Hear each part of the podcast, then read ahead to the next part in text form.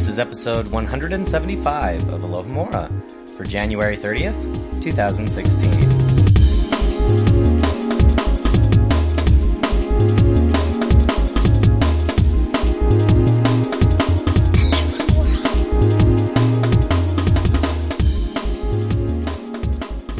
Welcome back, listeners, to another episode of Alohomora, MuggleNet.com's global reread of Harry Potter. We've torn ourselves away from the recently returned Sorting Hat quiz and wand quiz on Pottermore to join you for our reread. I'm Michael Harle.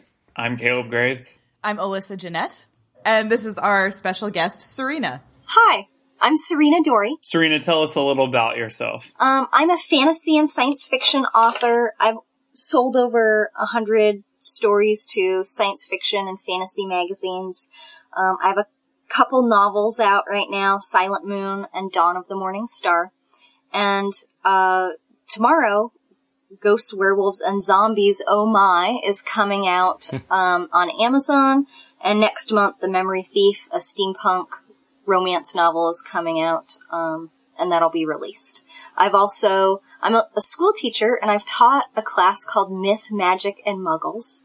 And we dressed up as witches and, um, I got to teach kids about Harry Potter and that was a lot of fun. Yay! Very cool. Awesome. Teachers teaching kids about Harry Potter. Yeah. Indoctrinating the next generation. Yeah. Good job, Serena. it, it helped. It was a very liberal school and they allowed me to do that because I've also taught at schools where, um, certain communities are just not okay with Harry Potter. And so, um, you know, it's, it's, it always surprises me because there's some really good things, good lessons in Harry Potter. Yeah, absolutely. And we do, even though I feel like the Alohomora listeners, the the true like dedicated fans and listeners are familiar enough with Alyssa by now. She's been on quite a few times, but we do want to thank her for jumping in at the last minute to sub in as a host. Oh, thanks. And also shout out to Eric, who very graciously let me take over his spot this week. so we are going to be um, this is a unique chapter because we just did the deathly hallows part one movie viewing uh, this past saturday. Um, so it's it's a little weird when we were like getting ready when i was getting ready for this episode thinking about it because obviously we've never had a movie in the middle of the book. So when i was like rereading getting ready for this i was like oh we just talked about so much of this in the movie. Uh, deathly hallows is such a fun way to tackle things now because of the split in the movie. But we do want to remi- remind everyone that this week we are going to be discussing uh, chapter 24 of Harry Potter and the Deathly Hallows, The Wand Maker. And we want to take a brief moment to thank one of our Patreon sponsors. This episode is sponsored by Jasmine Harris on Patreon. And if you're not familiar with Patreon, it's a way for our listeners to support what we do. Um, you can check out our page at Patreon. That's P-A-T-R-E-O-N dot com slash Alohomora. And you uh, can check out some really cool things that you can get for supporting us. And we're going to talk about a little bit more at the end of the show. okay, great. Uh, we're going to move on to recap comments from the chapter 23 episode. There was a lot of discussion about uh, wand allegiance. That was like the topic of of the whole comment section. Um, and I felt like there was one comment in particular that kind of cut through the debate, uh, and that was by that time Remus Wadi Wazid Voldy. I know, right? Good name. um, and uh, there was basically a lot of talk about how if like if wands are based entirely on allegiance like why doesn't just like stuff like dueling club where kids are disarming each other all the time like how does that factor in to wand allegiance. Uh, and this user said i think that in most of these instances wands changed hands but not necessarily allegiance. I somehow think that kids disarming each other in stupid school fights probably isn't enough to force a change in allegiance. I think intent really matters. One must truly desire to completely overpower their opponent not just hex the bully and grab his wand. Ollivander is good at says this in the next chapter which we will discuss. Uh, the manner of taking wands themselves make a difference in the laws of wand ownership and allegiance. Um, also to add in there uh, that I don't think it's just grabbing wands. Like I don't think it's purely physical, even though that's a, a, main turning point that's pointed out in the last chapter between Draco and Harry. Yeah, so it was interesting thinking about it backwards um, because we get Ollivander starting to talk about it um, this chapter. I had really forgotten that Harry gets the wand because of like sort of there's more like physical force and like I for some reason I always had in my mind it had to be magical, but there's clearly that's clearly not the case. There's a lot going on here. It would. Ha- I would assume it would have to be intent because I always, and it's pretty much this in the in the book too. But I immediately picture that that shot in Deathly Hallows one of Harry and Malfoy having their little petty like, no, it's mine, no, it's mine. um, I, I never got the, the idea that Harry was taking the wand from Malfoy because he wanted to ha- to own his wand. I always got the impression that he, he just wanted the wands to get out of the way so Malfoy couldn't use it on him or, um, you know, they were just, it's just a weapon, like a gun, like trying to get Yeah. the gun out of, out of the way so no one can shoot you with it. So, you know, there's this idea that they have an intent to, or, or the person who's stealing the wand has this intent to use the wand. In, in that case, Harry didn't, I don't think he intended to use the wand. I think he just, uh, he was defeating Malfoy. He, he was the one who, um, like Ollivander said, it, it had to do, I, th- I think the, the ownership really had to do with the act of defeating him more than the act of wanting ownership over the wand. If that makes sense. Yeah, you're saying that the the intent was to disarm. Yeah, not the to intent was to disarm. Yeah. Well, I think also, I mean, Harry needed a wand. He did. Like, Right. It did work out well. Yes. So do you think that's an interesting idea, Alyssa? Because maybe it's like this deep innate feeling that, you know, he really desperately needs a wand. So like whatever action like magic is leading him to do is actually sort of working toward capturing another wand. Does that make sense? Yeah. It's also interesting that uh, that wand allegiance is kind of transferable because Harry gains ownership of the Elder Wand by stealing Draco's wand purely because Draco has ownership of the Elder Wand at this point. Right. So it's a little bit more of like uh, like a spiritual, I guess, kind of ownership rather than purely physical. I do wonder if Harry had, if Harry had his own wand at that point and he had taken Draco's wand to disarm him, but he didn't need the wand, if he, if he wouldn't have needed it, if it wouldn't have worked, or, or, because he would have already had a wand. Then he, then he would have had two wands. So what, what was, you know, which, which one would have been his true wand then? Mm, can you have more than one true wand? Yeah, I, I don't know if it's ever been brought up. Well, because there's a few people who we know. I don't know if we've ever seen anybody who's other than like the people who are in ownership of the Elder Wand. Well, okay, mm-hmm. because that's that's the case, I suppose, with Malfoy because he could technically be. He's technically ah. at one point the master of the Elder Wand, but his wand still works for him. Okay. And the same would be true for Dumbledore before he lost the Elder Wand to Malfoy. Mm-hmm. I mean, people have multiple wands all the time. I mean, when Ron breaks, like first of all, Ron has a hand-me-down wand at the very beginning, then gets uh-huh. his, mm-hmm. and then gets his own. So I mean, wands will work for you, and I think that's kind of the whole point of the allegiance. It's like wands will work for, work for you whether they're allegiant to you or not. But Yeah. it's but when they are, that's makes it that much stronger. Mm-hmm. You know what the deeper metaphor that Joe's really trying to do with all this is, right? What's that? It's like if if there's like if you have a soulmate or not. Oh, As, as someone who I'm writes, kidding. I'm kidding. Like, uh. I'm not trying to get heavy here. yeah, as someone who writes paranormal romance, I I think yeah, in in the worlds I write, wand wand magic would be something romantic. It, it would ha- be a euphemism for something else. In a kid's book, though, I don't know if it would necessarily be the same thing. Yeah, no, I'm totally kidding. All right, cool. That's a good thing to keep thinking about as we go on through the chapter. Um, and uh, I really liked this particular comment from how am I going to translate this um, regarding the interaction that Har- that Harry is privy to between Grindelwald and Voldemort. Um, and he says here, from the few lines we get, I get the impression that Grindelwald is regarding Voldemort as foolish and kind of unimportant. When you've spent more than half of your life alone in a cell as a result of your crimes and murders, the rest of the world becomes unimportant, and a tyrant and murderer who drops in to kill you is not frightening, but pitiful, and maybe even a little bit ironically funny. Grindelwald, as far as he knows about Voldemort's doings, regards them as inefficient and taunts him for that, which is, I've always wondered at the difference, like sort of the juxtaposition between Grindelwald's international fame and Voldemort's relatively local infamy. Like he has like international, the international wizarding community really doesn't see Voldemort as terribly much of a threat. Like they don't offer to assist the British Ministry of Magic with defeating him. Like it's very much like a local problem, and I find that really interesting. Yeah, Yeah, I totally agree. Grindelwald is, um, even though Voldemort's ideals and kind of the way he carries them out are very much e- easy to compare to to Hitler. Grindelwald is a more direct comparison just because of the time period, mm-hmm. and so I think with that you get the idea that maybe more of Europe knew what Grindelwald was up to, which is interesting because I believe it's stated earlier in the book, possibly by Hermione, that Grindelwald didn't really get much power outside of his direct area but um, he didn't he didn't really succeed in going too much further. He wasn't like Hitler, where he spread over m- multiple countries um, over a period of many years. Um, from the sound of it, See, I always thought that I thought that he did, and he just never came to Britain.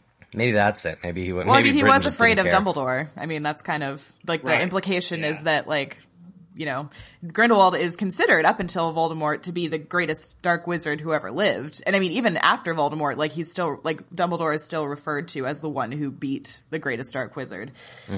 he was he was a big enough villain that yeah, someone outside of his own country defeated him and had to be there in the fight. It does seem interesting how um, you have two different villains, and one villain is interrogating the former big bad guy, and so it kind of does seem like, oh, yeah, maybe maybe Grindelwald doesn't doesn't see Voldemort as a threat because he was he used to be the big bad guy so maybe to him he is unimportant. But also after being in Azkaban for however long, um, well, like any, he's in Nurmengard. oh, oh, yeah, okay, in prison. in prison. Yeah. But but I I imagine the situation after being imprisoned for a long time. He he probably, um, like w- what would you be afraid of? Like y- your life is already pretty horrible.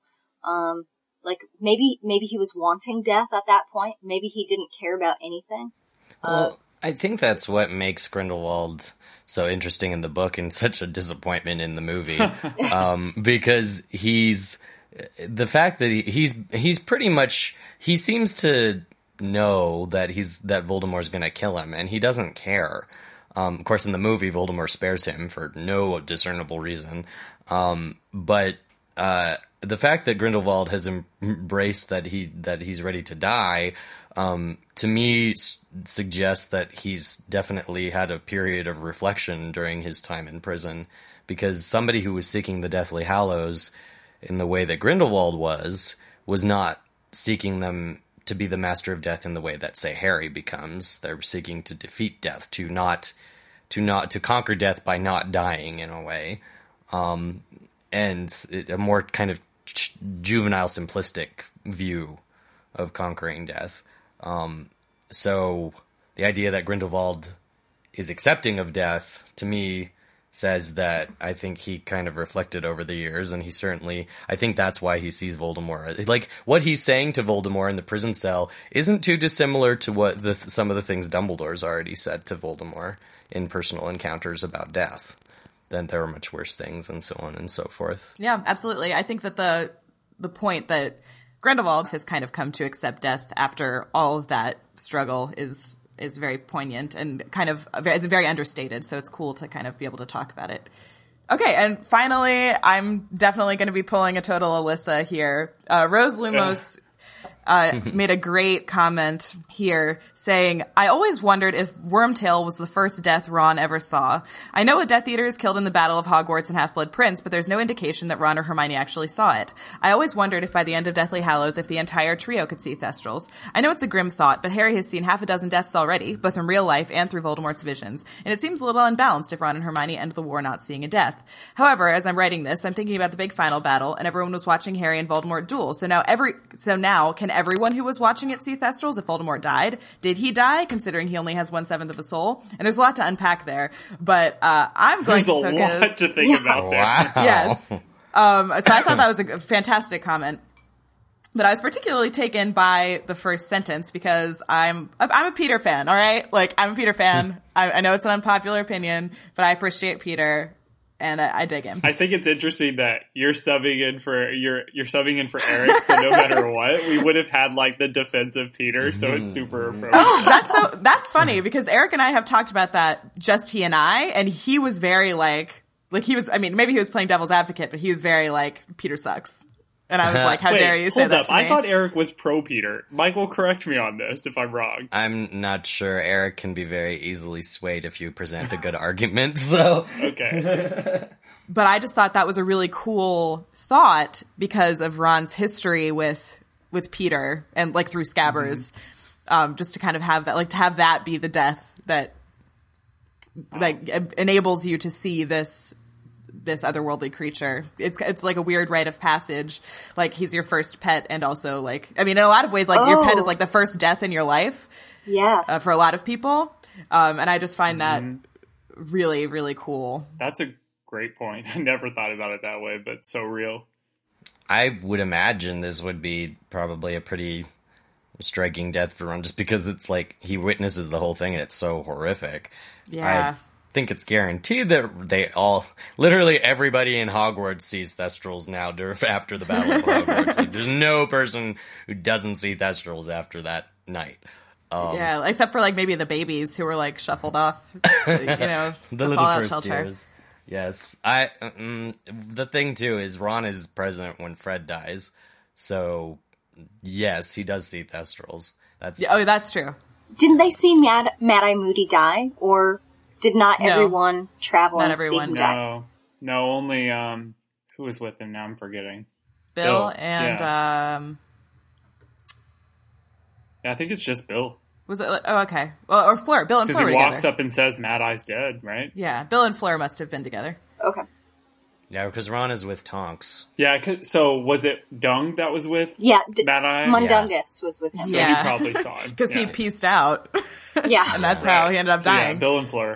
him. So Yeah. he probably saw him. Because yeah. he pieced out, Yeah. and that's how he ended up So, yeah, dying. Bill and Fleur. But Yeah. yeah. no, it's. I, I mean, I think, I think Harry, Ron, and Hermione have seen plenty of ish to guarantee by this Oh, point yeah. that yeah, Definitely. no, they all see Thestrals.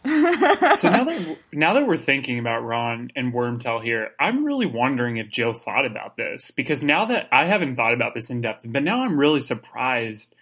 I mean, it's a very fast scene. There's a lot happening that we didn't see Ron react to it at least a little bit more. I mean, like he despises Pettigrew for who he is, or who like who he thinks he is, who he wants to perceive him as, but like that's still like his pet. Like it's his pet It was someone who's a part of his life. Like I'm kind of surprised we don't see a little bit more. I think the noteworthy thing in that scene for Ron is that, like Harry, he tries to save Pettigrew. Um, he's, Yeah, he's not. that's fair. He, I, and he's not necessarily doing it because Pettigrew's a good person or anything. He's doing it because you know Ron and Harry have a sense of what's wrong and what's right. Yeah. So that's I think that's just their kind of innate nature jumping. I also in, tend to uh, think that uh, Joe did not intend for this to be a terribly significant death because she, strangely, having created such a fascinating character with such a, an amazing arc, she really underestimates Peter. Like she like for real underestimates him all the time. And I'm like, you wrote him. Like he's fascinating. Um, but she, she, I mean, she wrote his death literally you know, t- less than 10 pages before Dobby's death, which is really the most significant, like, quote, celebrated death in the whole of the book. I mean, he's the only one who actually gets a funeral that we see. Right. Uh, and so it's immediately overshadowed by this other character who is immediately paralleled with Dumbledore. So it's, it's like, I, I don't, I mean, I don't nece- necessarily know if she intended to overshadow Peter in that way, but it wouldn't really surprise me. Yeah, I just don't. I think in terms of Harry Ron, and Ron's thinking, it is kind of horrific as the event is. It's like uh, Pettigrew's kind of the scum of the earth to them. Um, He's the he's he's a Gryffindor who's the opposite of all of their ide- like their feelings on what a Gryffindor should be, and he's completely within Voldemort's circle and does his bidding. And um, I think at this point, there's really not much. I- You know, Ron Ron has already had his moment to express his disgust towards Pettigrew as far as the rat thing in Prisoner of Azkaban.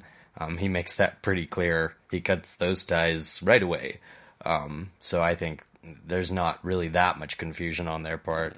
Two, that you know, Harry Pettigrew has played such a major role in as Harry remembers in this moment of bringing Voldemort back to life Absolutely. Which I think Harry definitely also has issues with, takes umbrage with. Although, if he hadn't, there would have been no real way to kill him. That's true. Just saying. Just saying. So thanks, Pettigrew. Uh, okay, cool. Well, that's those. Those are all the recap comments I uh, grabbed. So thanks so much to Rose Lumos. How am I going to translate this? And that time, Remus Wadiwazi Voldi. Great thoughts, you guys. And we've got some more thoughts from you listeners um, from the podcast question of the week responses. As a reminder, uh, the uh, question from a few weeks ago, since um, last week was our movie discussion, uh, the question was In this chapter, Bellatrix panics when she thinks that the trio has broken into her vault at Gringotts. We speculated that Voldemort might have instructed Snape to put the sword into the vault, and that his reasoning for this might be that he wants to make the last relic of a Hogwarts founder into his final Horcrux. But as Hermione tells us, the sword is impregnated with basilisk venom. Of course, basilisk venom destroys Horcruxes. Therefore, would you be able to make the sword into a Horcrux, or would it backfire on Voldemort? So you guys had some very interesting responses to this. There were a lot of kind of additional side questions that were brought up from this question. This question incited a lot of other discussion. Um, we're going to kind of try and keep it focused on this particular question with these comments. First one comes um, fittingly from Voldemort's lost nose, who has an opinion on this. Um, Voldemort's lost nose says basilisk venom destroys Horcruxes.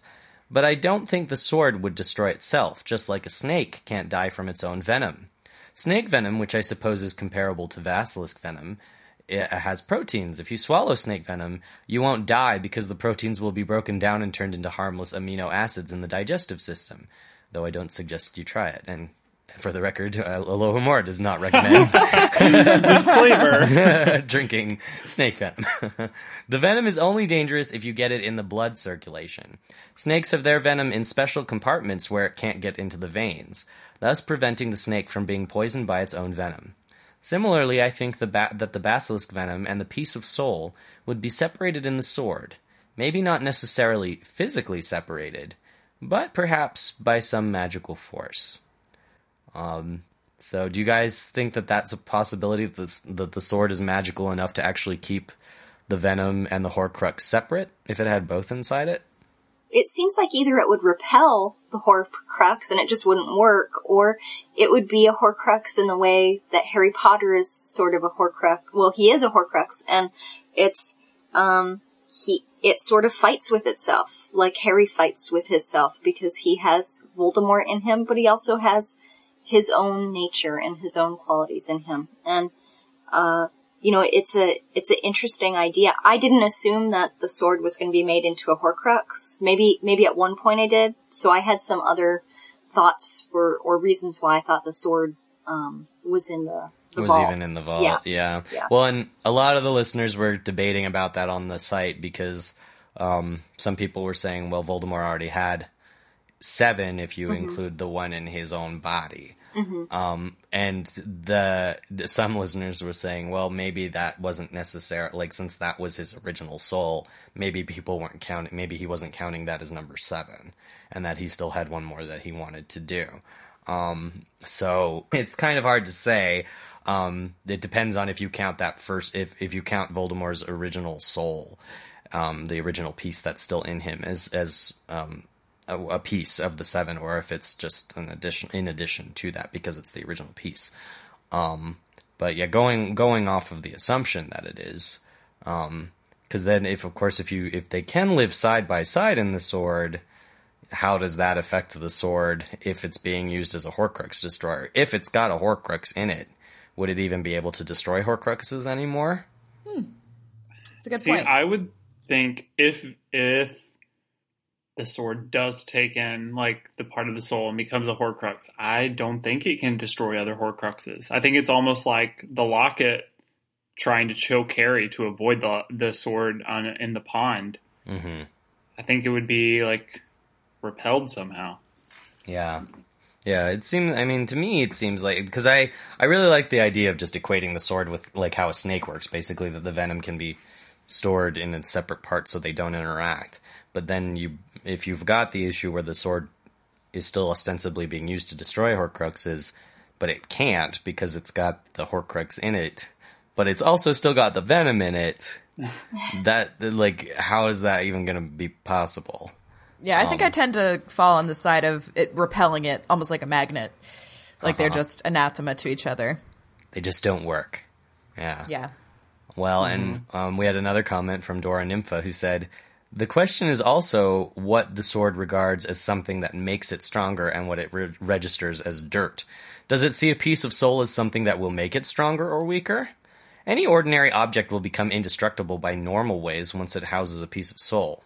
So you could argue that the sword thinks that becoming a Horcrux will do it good, an extra wall of protection, or the sword repelling anything that's dirt, which that which defies it, defiles it.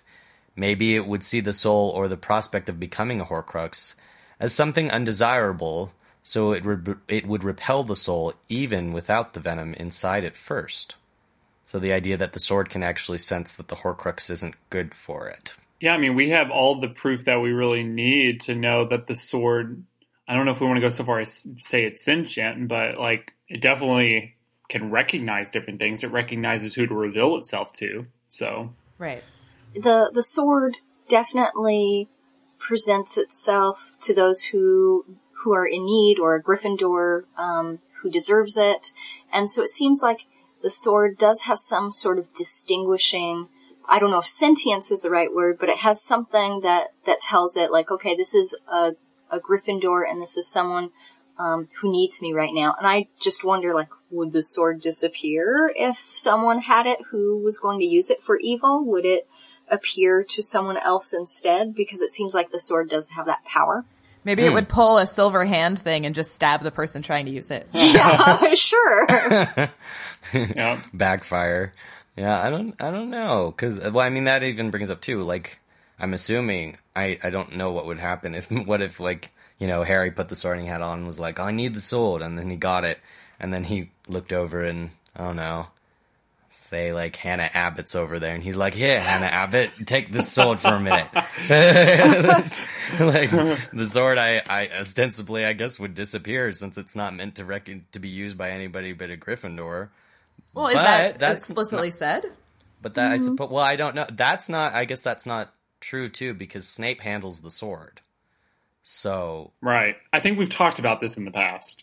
That I feel like we have. other houses can touch the sword. Yeah, we we've talked about it definitely at some point. Whether other people and like we brought up the specific example that Snape had to have held, like you know, held the sword at some point. You actually touched it. Yeah. Yeah, Well, I think there's a difference between being able to touch it and having it reveal Right. itself to you. sure, Uh, yeah. and use it for that matter, like effectively. Because like you know, it could be like Thor's hammer, like or maybe something in between. You can't. You can pick it up, and maybe you can't wield it. I don't know. Well, Griphook. I'm also being super it. possessive over Gryffindor relics, so Yeah. Um, but uh, is isn't it? I mean, Grip Hook, Griphook has it for a while, um, Mm-hmm. but you know, like for how long? So so other people can handle it. yeah. Well, then of course that calls into question the con- the conversation he'll have later about who really owns the sword, like Gryffindor Oh, yeah. or the Yeah. goblins. Well, and as far as Griphook goes, the only thing we know, like the movie, kind of tries to give its own answer, and Rowling kind of implies it in the book that once the sword is called upon, Griphook loses it. Right. So Right. he doesn't get to keep it. So since we were talking about Snape, uh, we actually have a comment from uh, Snape's many buttons. Who knew? Who knew? so who says, I believe it is not that the basilisk venom kills the soul fragment, but rather it penetrates the dark spells that protect the container that houses the soul fragment and then destroys the container so completely that it cannot be repaired. Without its container, the soul fragment dies. If exposure to basilisk venom is what kills the soul fragment, then the fragment in Harry would have been killed when he was pierced by the basilisk fang in the chamber. But Rowling has said that the bit of soul in Harry wasn't destroyed when he was pierced by the basilisk fang, because the Horcrux container, in that case Harry, has to be destroyed beyond repair in order for the soul to be killed. So, the impregnated basilisk venom wouldn't affect the bit of soul housed in the sword if it became a Horcrux, and I believe Voldemort could have made a Horcrux out of it if he'd wanted to. It's a great answer. Yeah, Yeah. wow. I really enjoy that this kind of used that example from Chamber, uh-huh. which the basilisk venom harkens straight back to. to clarify that. And Rowling was, I remember actually Rowling was asked about this on Twitter, and she was very adamantly clear that this is why that wasn't a plot hole. Um, because a lot of people thought it was. So I am now convinced that um, the sword could become a Horcrux.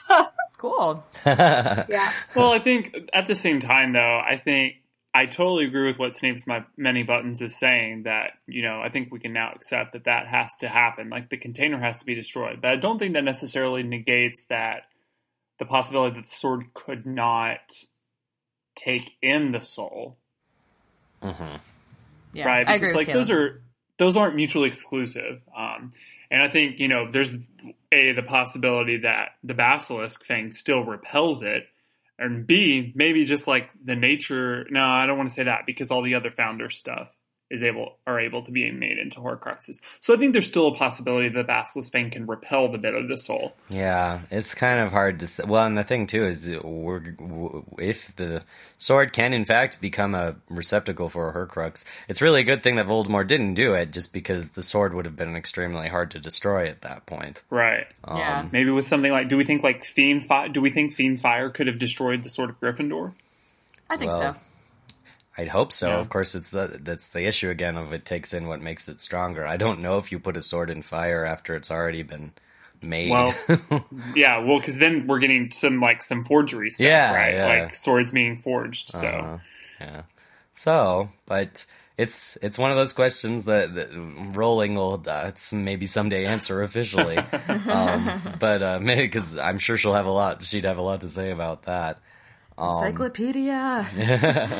But um, you guys, the listeners, did a great job in the meantime, and I wanted to make sure and shout out to those of you whose thoughts I wasn't able to um, include here in the comments. Uh, shout out to Al, Crimson Snidget, Dream Galleon 88, Hermione AONP, How am I going to translate this? Ravenclaw Forever, Rose Loomis, Sliven Puffdoor, and Swedes Fly Fords. I like that username. A shout out especially to you, Swedes Fly Fords. That was your first comment this week. Um, also, shout out Maxima to a few of you who um, made some really um, great bigger conversations um, and all, some comments that I was hoping to actually use but didn't have the space for, unfortunately. So shout out to K- shout out Maxima to Casey L, Crimson Phoenix, Diskid, and then there was a great Hogwarts founders conversation with the with the Horcruxes that was. Uh, started by Felix Commander, continued on by Dobby's Many Hats, Martin Miggs, Regulus Blackout, and Wokanshu Taido, I believe is how you pronounce it. So, um, if you guys want to check out the, those conversations, head over to alohomora.mugglenet.com. Um, all of the comments you did here were actually truncated versions of the full things, so you can read the full things over at our main site. Also, before we go into our main discussion, we want to mention once again that um, we have a Patreon page. Um, is I believe it's patreon.com slash alohomora, right? That is correct. That is the website. You can also find that through our main site, alohomora.mugglenet.com. If you don't donate to our Patreon as little as a dollar, um, you can actually get access to some really cool stuff and help fund our show beyond the ending. And speaking of that, we have determined our post Hallows plans. And uh, for those uh, Patreon sponsors in the coming weeks, um, we will have our announcement of those plans um, for you guys on Patreon who donate a little earlier than we give to the general public. So make sure and donate on Patreon. You will also be able to get a exclusive reading of the Tale of the Three Brothers, which was done by me back a few weeks ago when my voice was much better than this. I promise.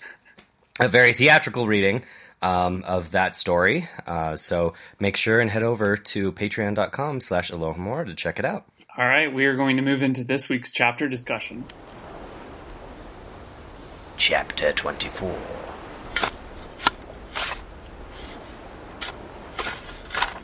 The Wand Maker.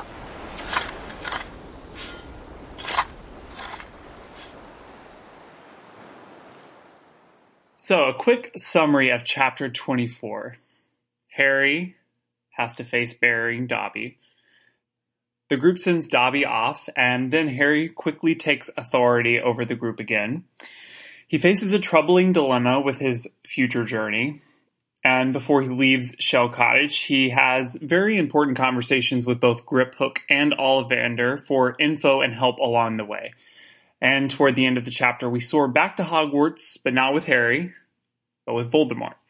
So this chapter, uh, I th- was. It's a really interesting chapter now, especially for well, a couple of reasons. One, because like being a law school student, now I've read this chapter thinking about so many like contract and personal property issues, which we started to like think about those property issues um, in the recap comments. But um, we start off with something much more somber and emotional as Harry um, has to face the fact that Dobby is now dead and um, preparing to send him away. So Alyssa mentioned this in the recap comments, but it's something that really screams out um, as you start reading this chapter is how Harry likens Dobby to Dumbledore. The first paragraph opens up with Harry uh, recalling the scene of losing Dumbledore and Dumbledore dead, um, but it's also different. Um, Harry distinguished it as Dobby being such a small figure that he's just seeing the the body in front of him, and the thing that really got me this time, and I hadn't thought about it, is the fact that Harry has to pull the knife out of Dobby's lifeless body. Oh, Um, which is such a the thought of ever having to do something like that is just it's t- devastating. Yeah. yeah, man. I, I think that was almost worse than seeing Dobby die for me because it was really tragic seeing him die, but the the turmoil and everything that Harry goes through because it's not just Dobby's death now that he's seeing and feeling. I mean, he's really he's experienced death again and he's seeing like every experience of death that and and it's so much more visceral because it's in Harry Potter's hand.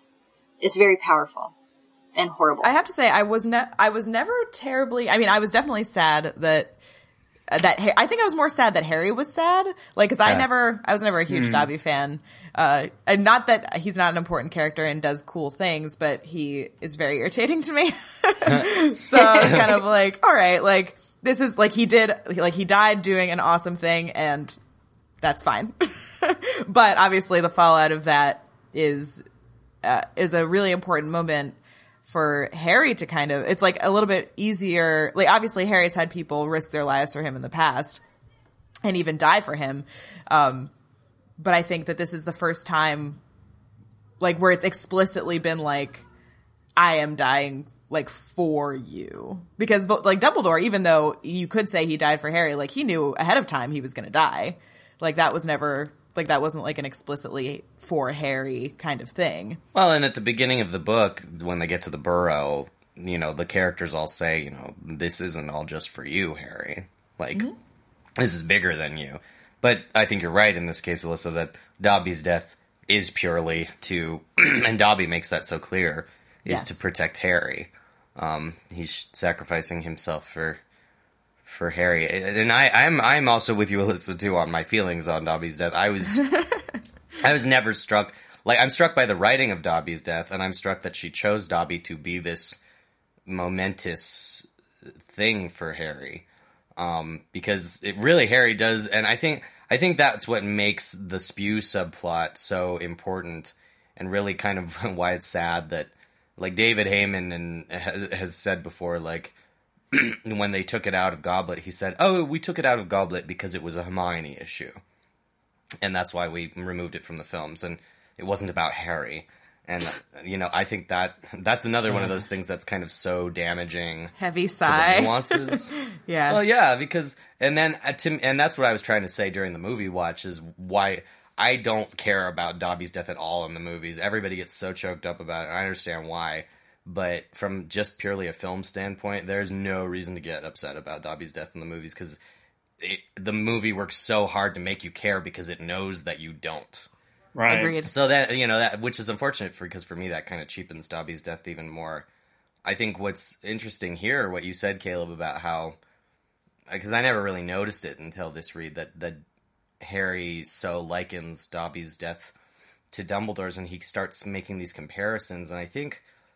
In the book, Dobby's death is so, is so important because it's like this epiphany moment. Like Harry has so many realizations about what death really means to him and what it means on his journey and he and in terms of comparing Dobby to Dumbledore Harry's starting to see Dumbledore as less of a kind of this whole book Harry has been so frustrated with Dumbledore and what he's asked him to do. And this is the first time in a while that Harry is full of these realizations where he's like, no, no, no, Dumbledore did this because he knew this was going to happen, or Dumbledore did this because he knew it was the right thing for me to do. Absolutely. This this chapter is a turning point in the way Harry thinks about it. And he kind of he'll kind of reset a couple of times throughout the book, but I think this is a real turning point in him starting to like shift back toward Dumbledore gets it mindset as opposed to where, like you said, he's been so frustrated for most of the book. Mm-hmm.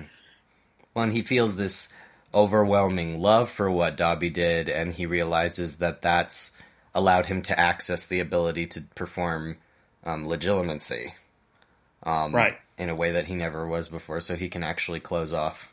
The funny thing is, he's he's accessed this ability by the point where he doesn't want to use it anymore because now he needs to peek into Voldemort's head all the time.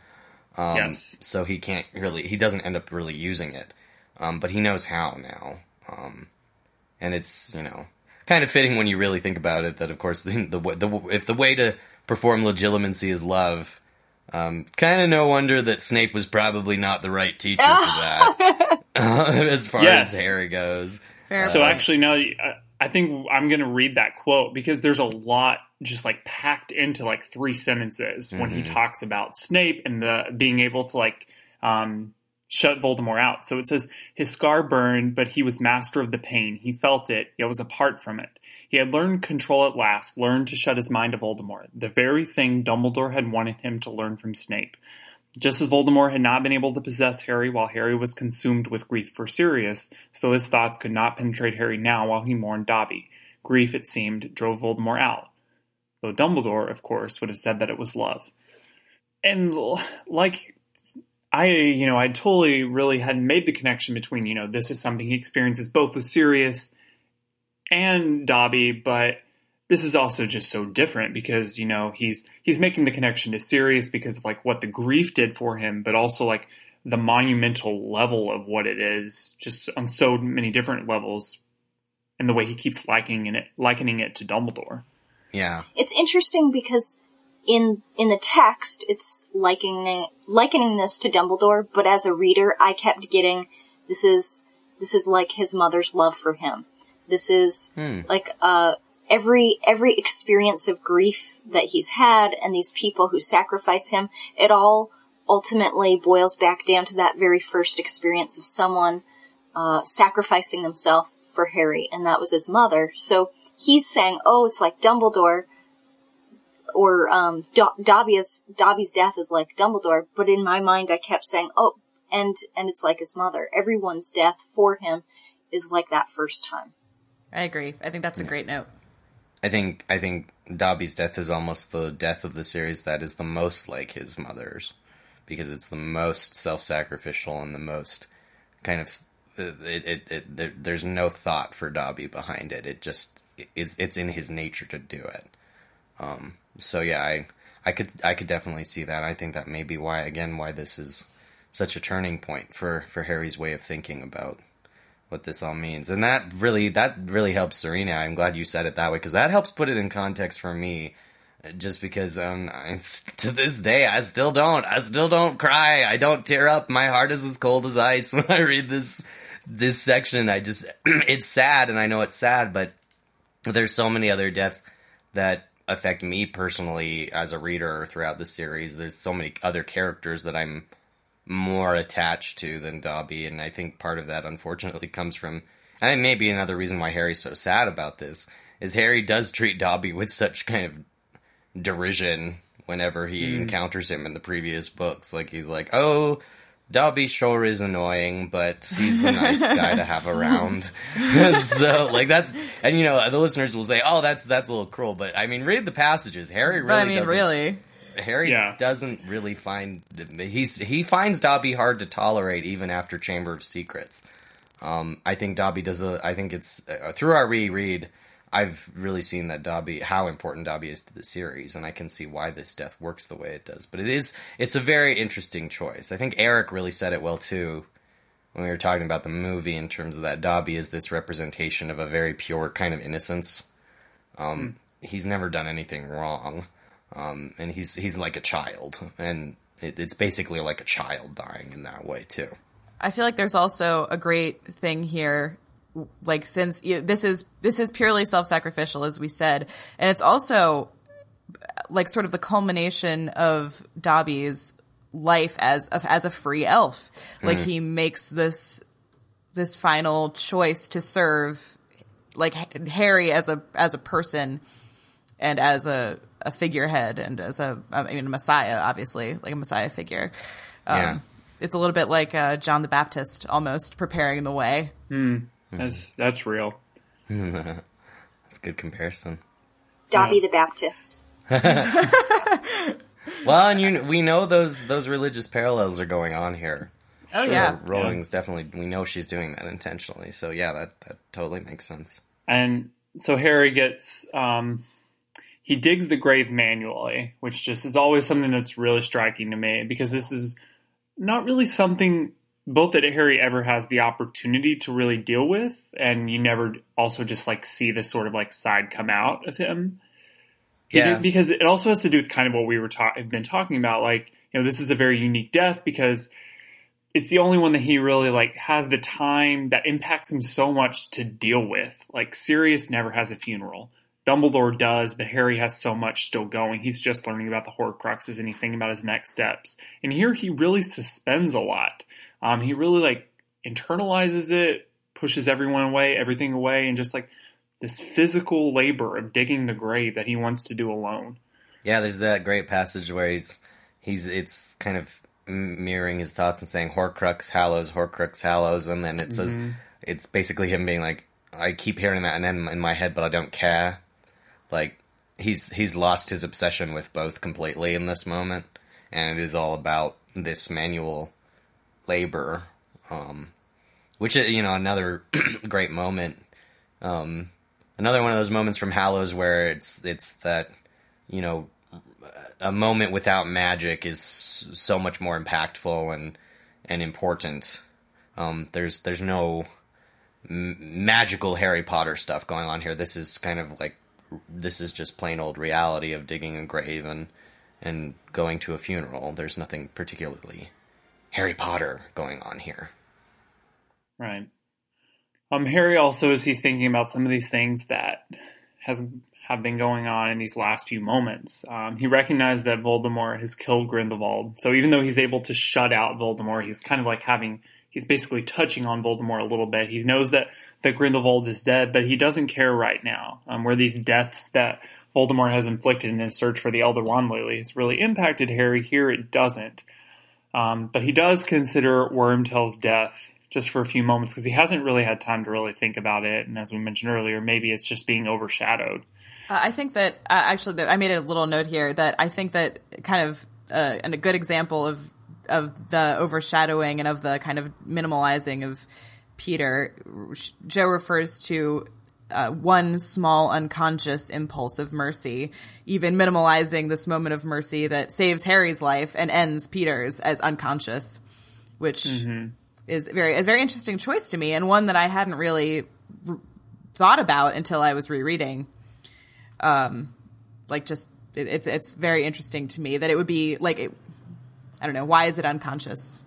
Yeah, You know. that's true. That's interesting. I think too that I- you know a lot of people were expecting something really big from from that from the prisoner thing where Dumbledore was like, "Oh, that'll that'll come in handy later," and it, it- you know it, it, it's it's big, but like you've said, Alyssa, it's been minimized by everything that came after it. So it was like there was your thing from Prisoner that you've been waiting for since Prisoner, but we're not going to really dwell on it. Um, it, it it is what it is.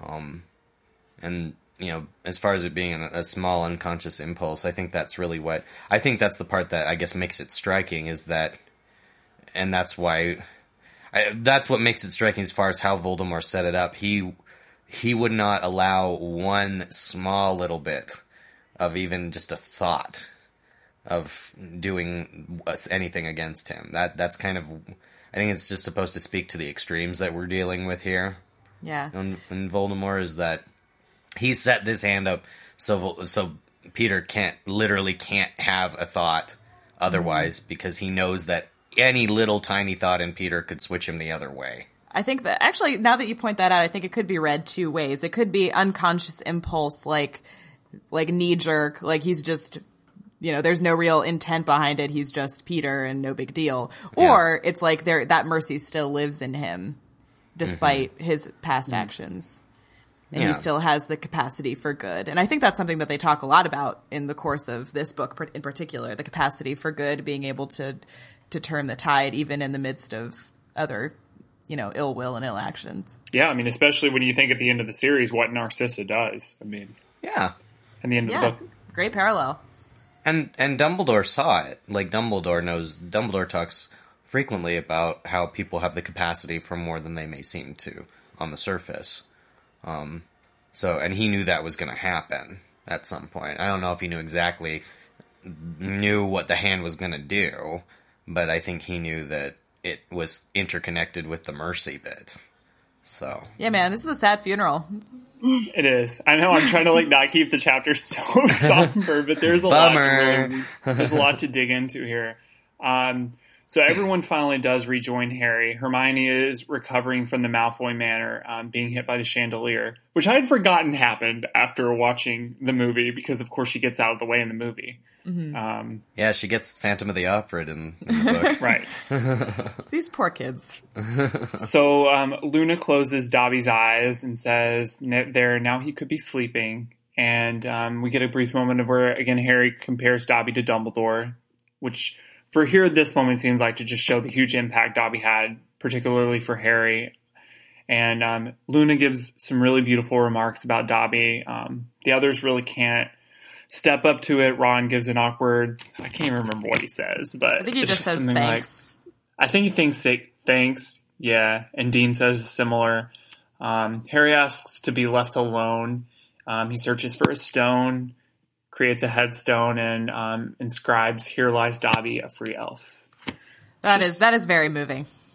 Yeah, very t- great touch from Jo there. Yeah, I like too that Luna is the one who says what she does, who says the big thing, the his kind of eulogy, because Luna, I think that's what makes her character so great. Like what people love about her is that she she because she has the capacity to pretty much say things unfiltered.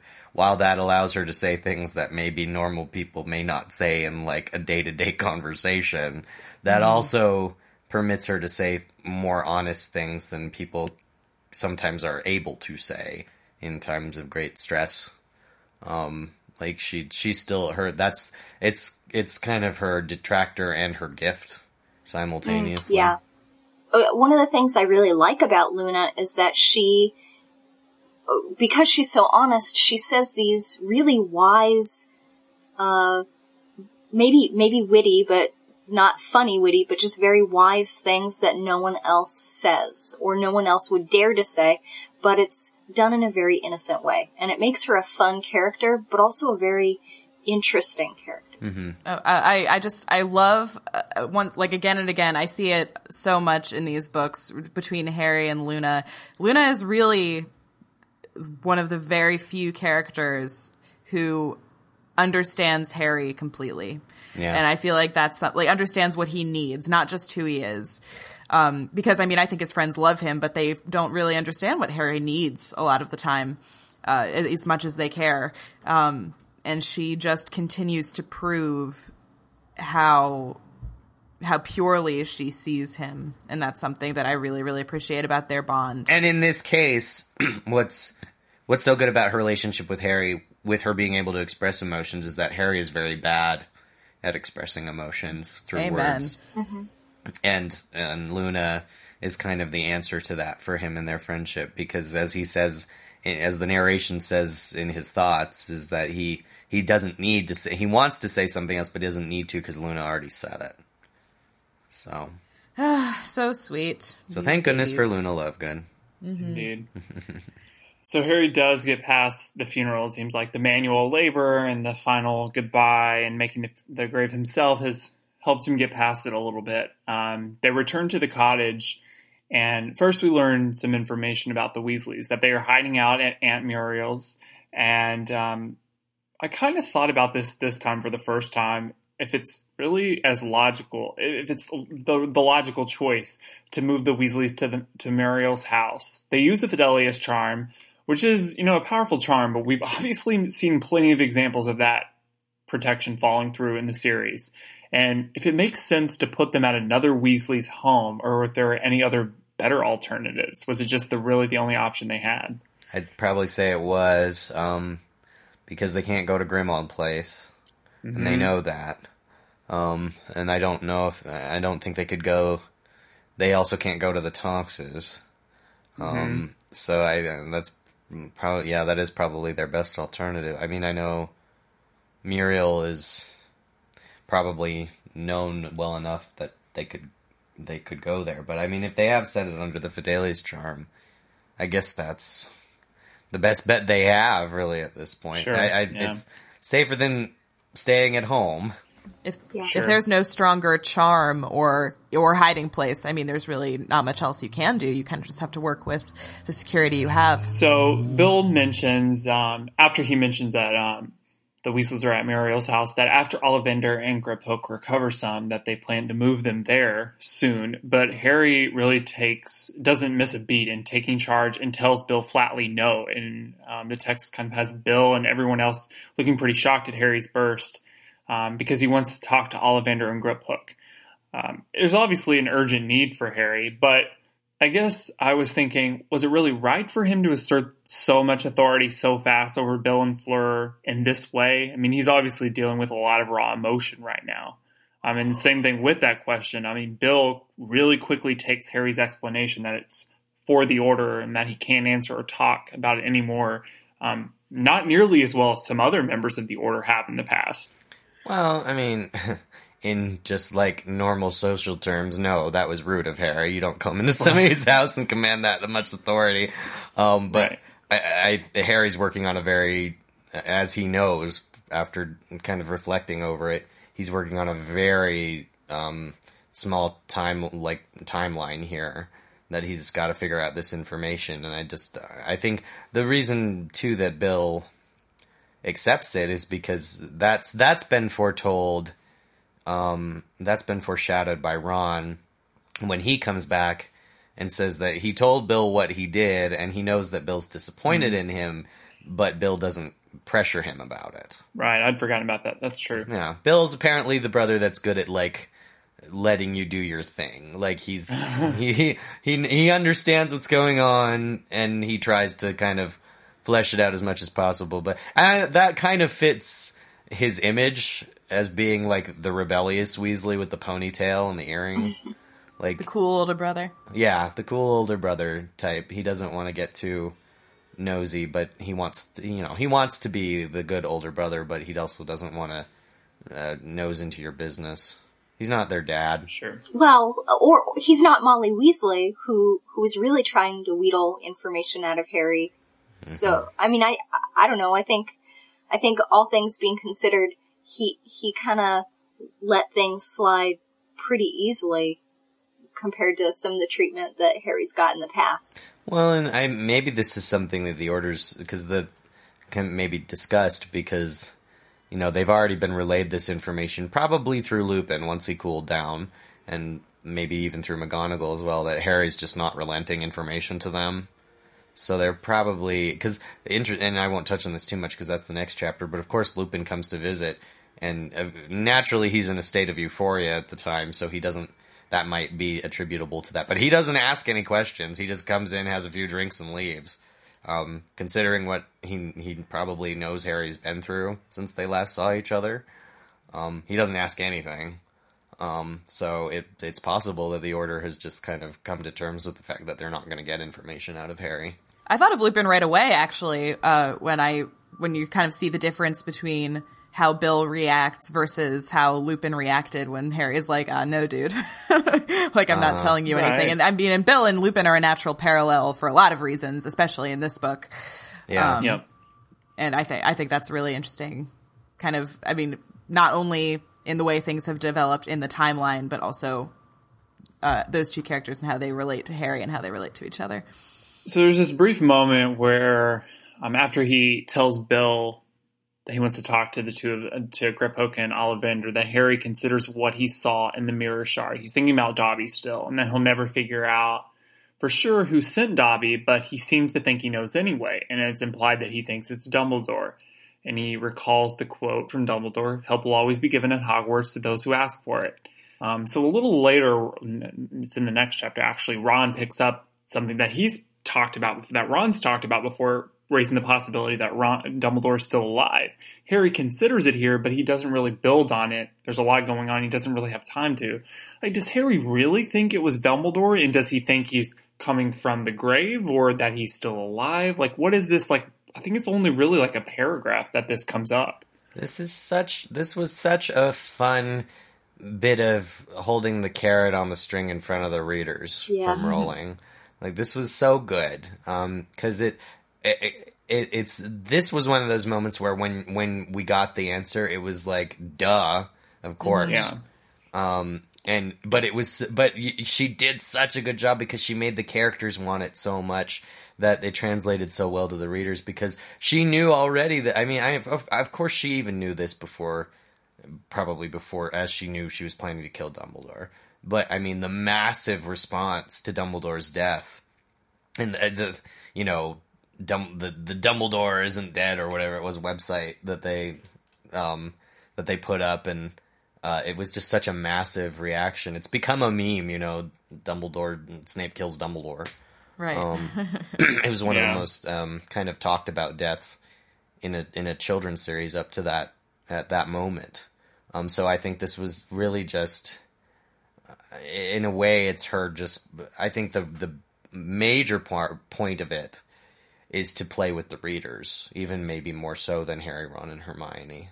they the the characters in the story and their reactions are really glossed over, but it's it the she set it up so well with foreshadowing and misdirection that I knew mm-hmm. even though it was just very glossed over in the book, it was something that I dwelled on. And I know I'm not the only person, like from the things that you were mentioning, but I so much just kept hoping that Dumbledore was really alive still. And in a way, we do get a little bit of time with Dumbledore at the end of the book, but, you know, it's not quite the same. Yeah, this, this hope that characters are alive after they've died, I think, is really uh, she. i it's important for her to make the reader feel that in the same way that the characters do, because it's so that's such an integral piece of understanding death by the end of the book, um, and really having that feeling that you've that you so want this person to come back, and then learning through the experience the understanding of why they don't or why they can't um, or why being a ghost in the wizarding world would be an imperfect way of doing that. Um, I think it's just um, more more good work on Rowling's part to really just push her push her ideas forward here. I I think in I think by that quote you pointed out, Caleb, that Harry knows that Dumbledore is dead. And so this this leads up to what I think now having reread it is maybe one of the most interesting passages in the book, um, maybe the series, and that I haven't really thought about it in a while, uh, or I really haven't thought about in this way. Um, so like Harry's internalizing like we talked about this a little bit earlier, where Harry's starting to come to terms with maybe Dumbledore was kind of setting him on the right path all along, or at least that's where his mind is right now. Um, but he's still struggling with it a lot of ways he he he talks about how um, Dumbledore gave Ron the Deluminator, and he understood him. This calls back to Ron, you know, thinking that Dumbledore knew he would leave. Harry said he he just knew he would come back. Um, Harry says, "Here, you gave him a way back, and you understood Wormtail too. You knew that there was a bit of regret there somewhere. And if you knew them, what did you know about me, Dumbledore? Am I meant to know, but not to seek? Did you know how hard I'd find that? Is that why you made it this difficult? So I'd have time to work that out. And Alyssa, I think you may know this too, but just the question, what did you know about me, Dumbledore? Followed up by, am I am I meant to know but not to seek? Did you know how hard I'd find that? Is that's just such striking like It really thoughts is. to have to deal with. Beautiful writing. Beautiful. Yeah, Harry's finally figured it out. Um, that it's he's he's got it. That epiphany is finally. Oh, do you think this is the moment where he realizes he has to accept death eventually? Or No, I think that this is the moment where he understands that the Hallows aren't uh, like he needs to stop obsessing over things. to Um, know but not to seek. Yeah, that's a really profound realization to have at that age. yeah, Um, man, And it's setting you up for that final piece, like that you pulled out there, Alyssa. Yeah. That, you know, when he has to come to terms with what Dumbledore knew all along. And we don't ever really get to see Harry, you know, confront that Dumbledore knew that and set that up all along in like a full real way. But like, this is the setup for that later part. Well, and as we see in this chapter, Harry's about like right after this thought, Harry has is presented with the choice of what to prioritize, and he makes the right choice. Um, no matter what the characters tell him after the fact, um, he makes the right choice about what to do and what information to get first. I think it's also interesting to note that although Dumbledore understood that Harry would eventually choose death, Dumbledore had no way of knowing in what order this would happen, and that Harry very well could have died. Like like Voldemort's body could have been destroyed first, for all we know, but Harry still would have had to die. And like, would have he been like would it would it have gone the same way as with King's Cross? Like, would he be would he have been able to come back? Like, or would he have just been dead? Yeah, there's a lot of uh, bits in the plan where Dumbledore was just kind of lucky.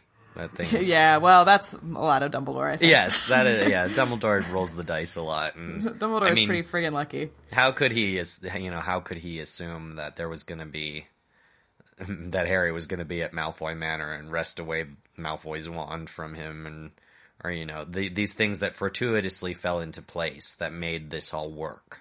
Right. Well, some of the things that were seemingly fortuitous, like, oh, they found the sword in a lake, yay, it seems like it's coincidence, but it's really set up because there's other characters out there that are looking out for him because Oh, yeah. Dumbledore set it up. Yeah.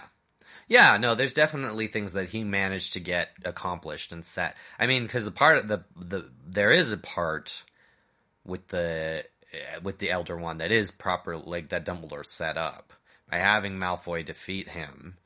Um, it- you know, it wasn't it, it there. There was this, the the ownership of the wand changed hands.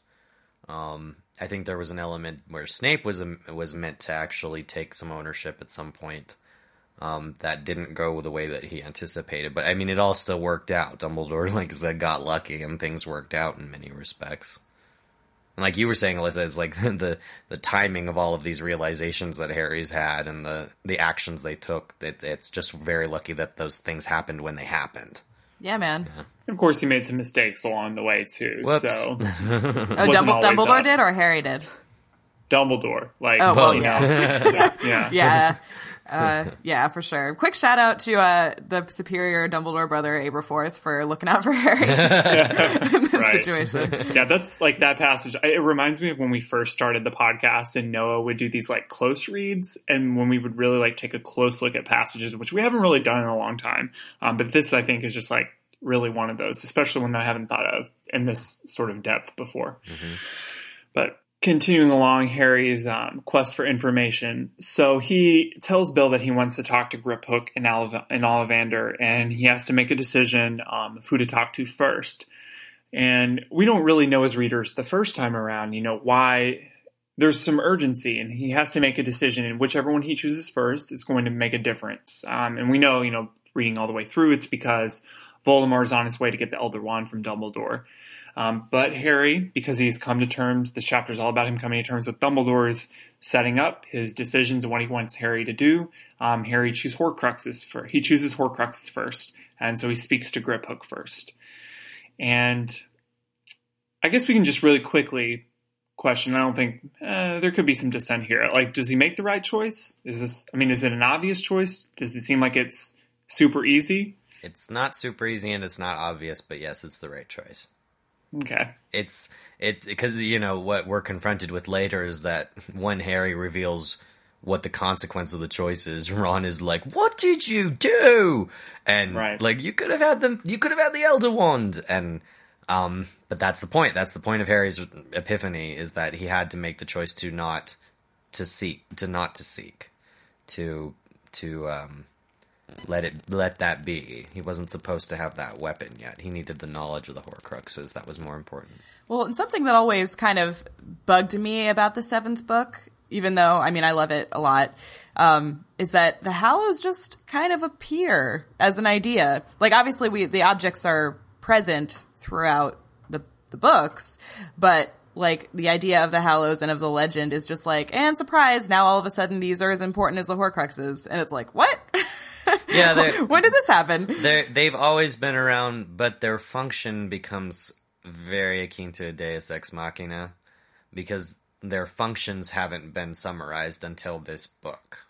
Um, so it does, uh, and, and I'm sure we'll get to that even more in depth when we get to the final battle and what the wand does. Um, because I know there's endless complaints about that. Um, I think that I think that was a shock because we are so used to Rowling you know, setting these things up in a way that perhaps the tale of the three brothers might have been given to us in an earlier book. Yeah, Um, I think that that would have been satisfying, even if you just were to drop in a reference to a summary of the story. Well, and then there's also that issue too that the Hallows have to be so unknown. Um, like the or the quest of the Deathly Hallows is like such. She makes it really clear, and I think that you know that gets warped in the fandom a lot. Um, but it's such like a niche thing. Like really, this isn't the thing a lot of people know about. You're not going to walk down the street and encounter people who, in the wizarding world, who know what the Deathly Hallows even are. If you say that. Well, it's almost a bit like Bigfoot or the Grail. It's like it's a well known enough story, but you don't really believe it's real. But not even well enough known that Ollivander knows about it, as we'll soon find out. So he starts speaking with Griphook, um, and we have a quick the quick introduction. Harry recalls that Griphook is the the goblin that takes him on his first Gringotts trip with Hagrid. Um, and Griphook remembers Harry as well and notes that Harry is famous amongst goblins as well. Um, Griphook remarks that Harry is an unusual wizard. Um, he he says that first um, after remarking on Harry burying Dobby, and he does it again after he talks about saving a goblin. And I always have a trouble getting a read on what Griphook really means here because it's not necessarily well, no, it's definitely not affection.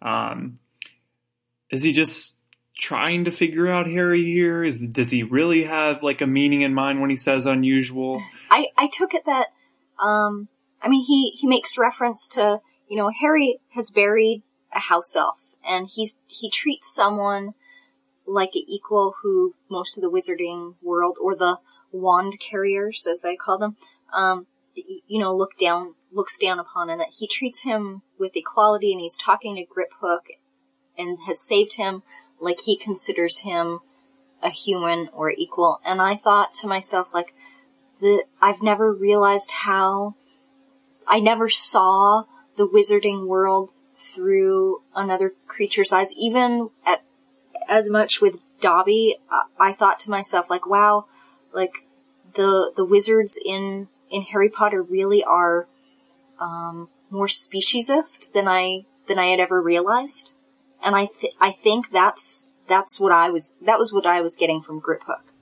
Yeah, I think that it has a lot more to do with the fact that Harry is treating essentially second and third class citizens like equals. Yeah, and we get to that pretty quickly. Um, Harry tells Griphook his plan of wanting to break into the Lestrange's vault. Um, Griphook is um, not surprised that Harry, unlike other wizards, is not interested in seeking treasure, um, particularly because of the way he sees Harry. And but he's still not crazy about the idea, and so we get this term that we just talked about, wand carriers. And so Ron pipes up.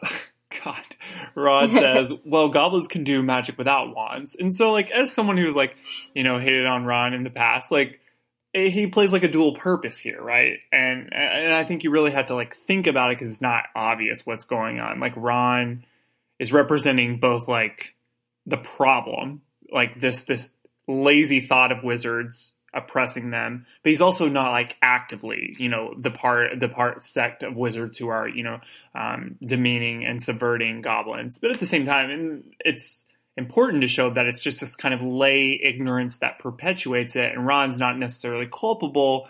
But there's this moment of now where we're getting to like learn about it a little bit more. Well, that's that issue of if you're not, you know, working to solve the problem, you may be part of it. Sure, mm-hmm. And Ron kind of is that. Ron's that example almost all the time.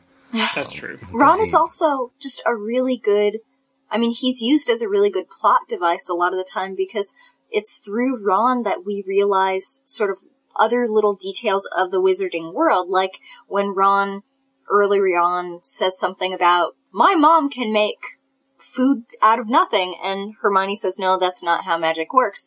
Like, there's all these little places where Ron says, well, this is how the wizarding world works, and Hermione says, no, it's not.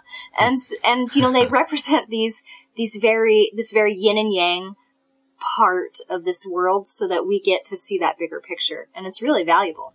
I think that's actually a great that you bring that up because it kind of the next point is how Hermione reacts, and obviously she is very much like, "Well, I'm a mudblood," like, but I think that it's also very telling that even though she's also in this uh, like underprivileged position, she's very quick to say, "I'm just as hunted as house elves and goblins," which isn't explicitly true by any means. Like she's certainly at a disadvantage among other wizards, but I mean, generally speaking, everyone's pretty much fine. Like that's much more like Voldemort and blood purists are uh, are like touchy about that, but like she's not being subjugated in the same way that people uh, that creatures like goblins and house elves are. Uh, so it's kind of and that's a, a, problem that Hermione has throughout the books, where it's like, okay, well, I'm going to champion this or be a part of this cause, but not fully comprehend the the nuances. Well, and that's what's so complicated here with that gets into why it's so complicated with Griphook. Um, because he's somebody that you know, he's he's being pretty upfront actually about and it's kind of a shame that Harry, Ron, and Hermione, especially Hermione, aren't properly reading between the lines of what Griphook's saying.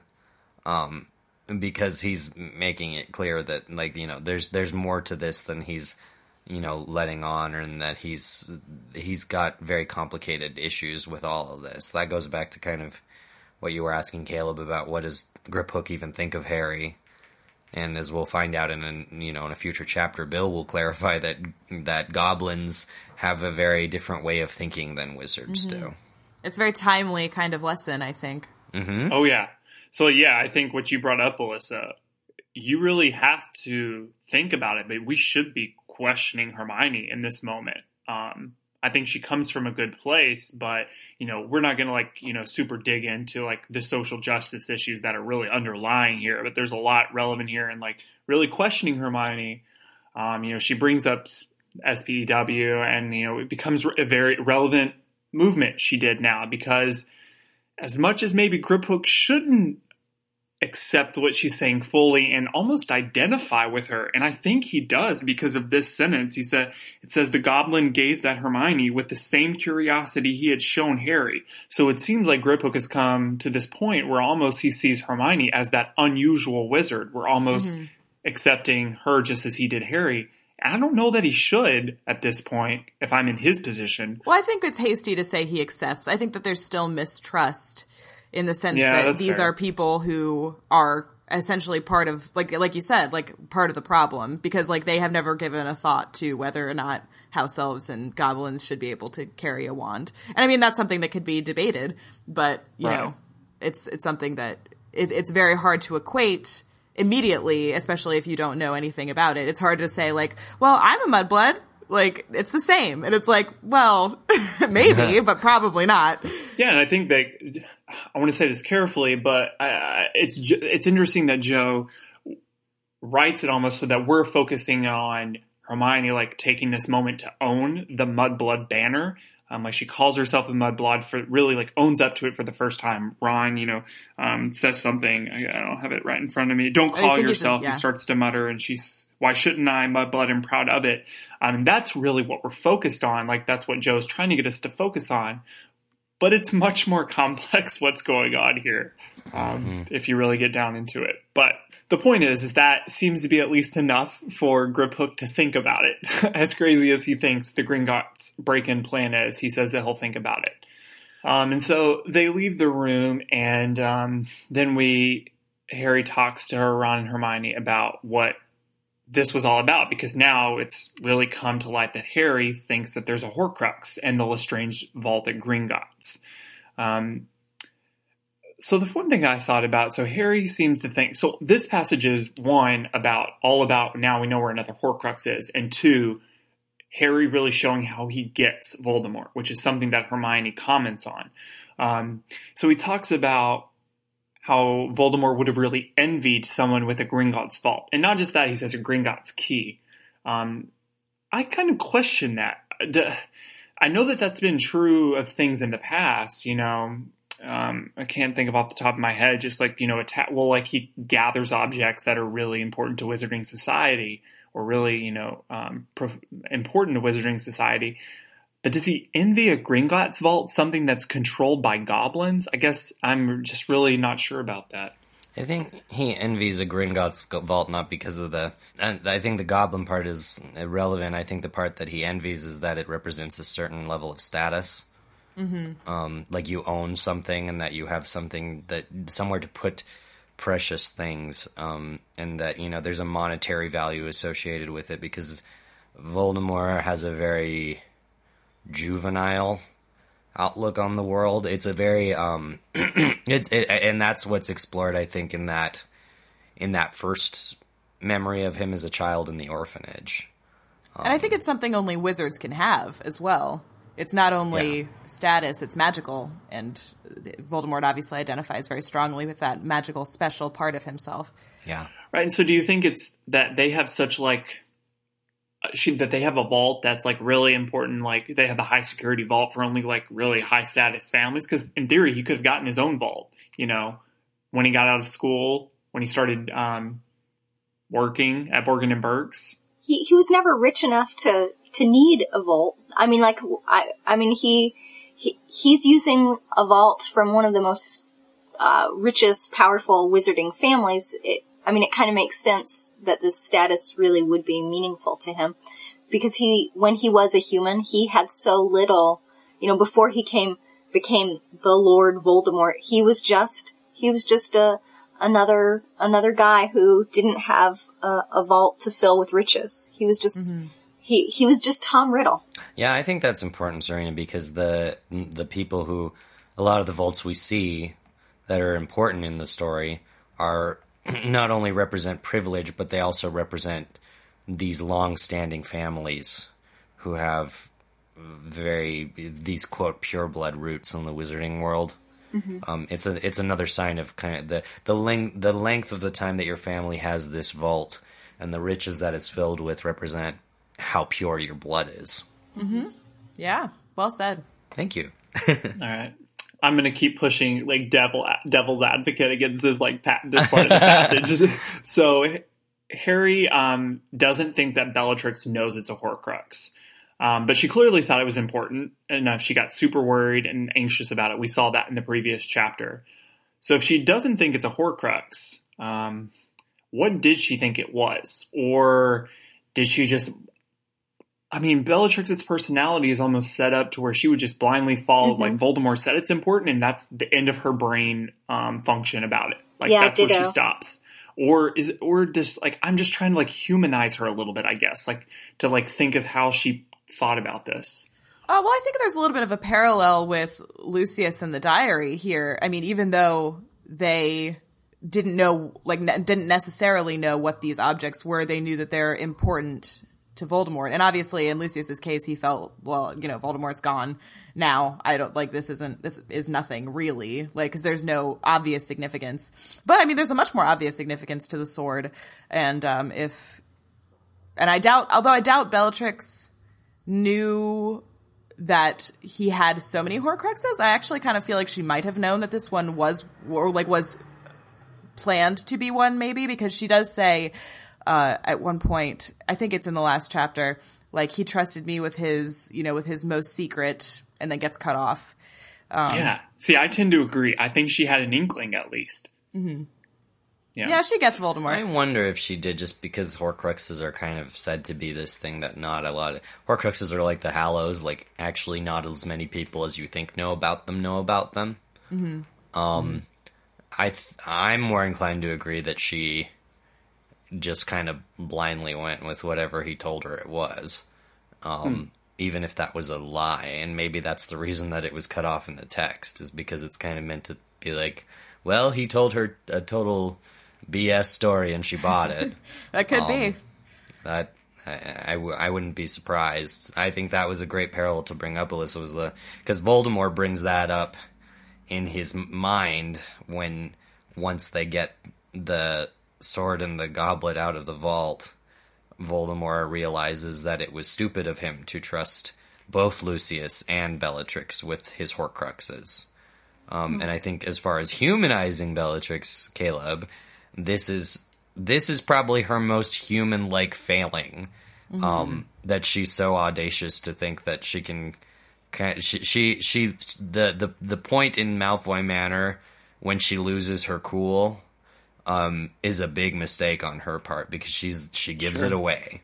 Yeah. Um, and I think Voldemort thought she wasn't gonna do that. Right. So Good point. The other thing about the sword is that, yeah, she could have thought it was a Horcrux, or she could have just, you know, whatever Lord Voldemort said she would just go with. But, you know, the sword is a sword. It is the sword of Gryffindor, and it can be used to kill Horcruxes or, you know, destroy Horcrux. Horcruxes, or you know, could potentially. She knows, like Harry Potter's a Gryffindor, and he- it could present itself to him. I can see how they would want to keep it locked up, no matter what it is. Mm-hmm. It's it's a weapon.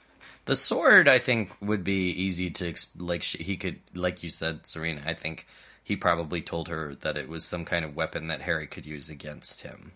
Right. Um, the cup, I think, is the part where it gets kind of muddy, just because Right. that's the actual Horcrux. But True. So I mentioned this briefly earlier, but just wanted to quickly point it out. Um, when they after they talk about this, Hermione just um, says, "You really understand him," um, which I think is like certainly becoming true. And but I think it's more interesting that Harry accepts it. He doesn't try to like push it off. He says bits of him, bits. I just wish I'd understood Dumbledore as much, but we'll see.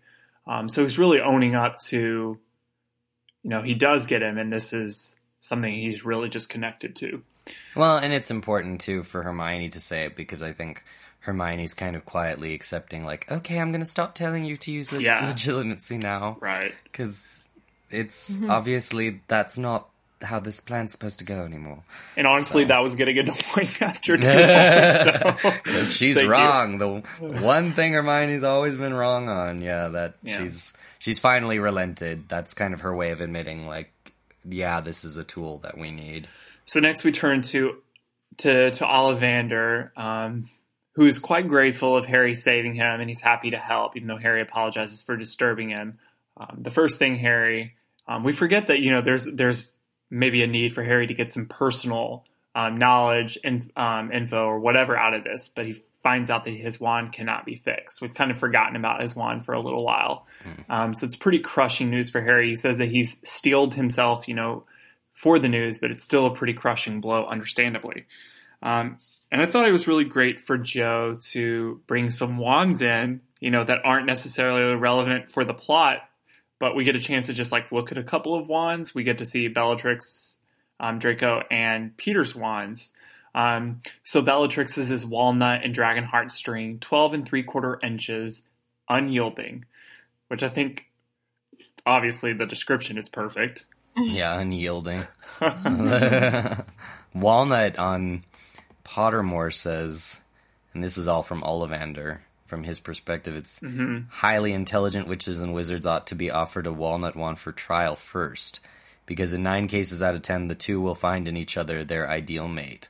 Walnut wands are often found in the hands of magical innovators and inventors, a handsome wood possessed of unusual uh, vers- versatility and adaptability. Note of caution, however, while some woods are difficult to dominate and may resist the performance of spells that are foreign to their natures, the walnut wand will, once subjugated, perform any task its owner desires, provided that the user is of sufficient brilliance. This makes for a truly lethal weapon in the hands of a witch or wizard of no conscience, for the wand and the wizard may hmm. feed from each other in a particularly unhealthy manner.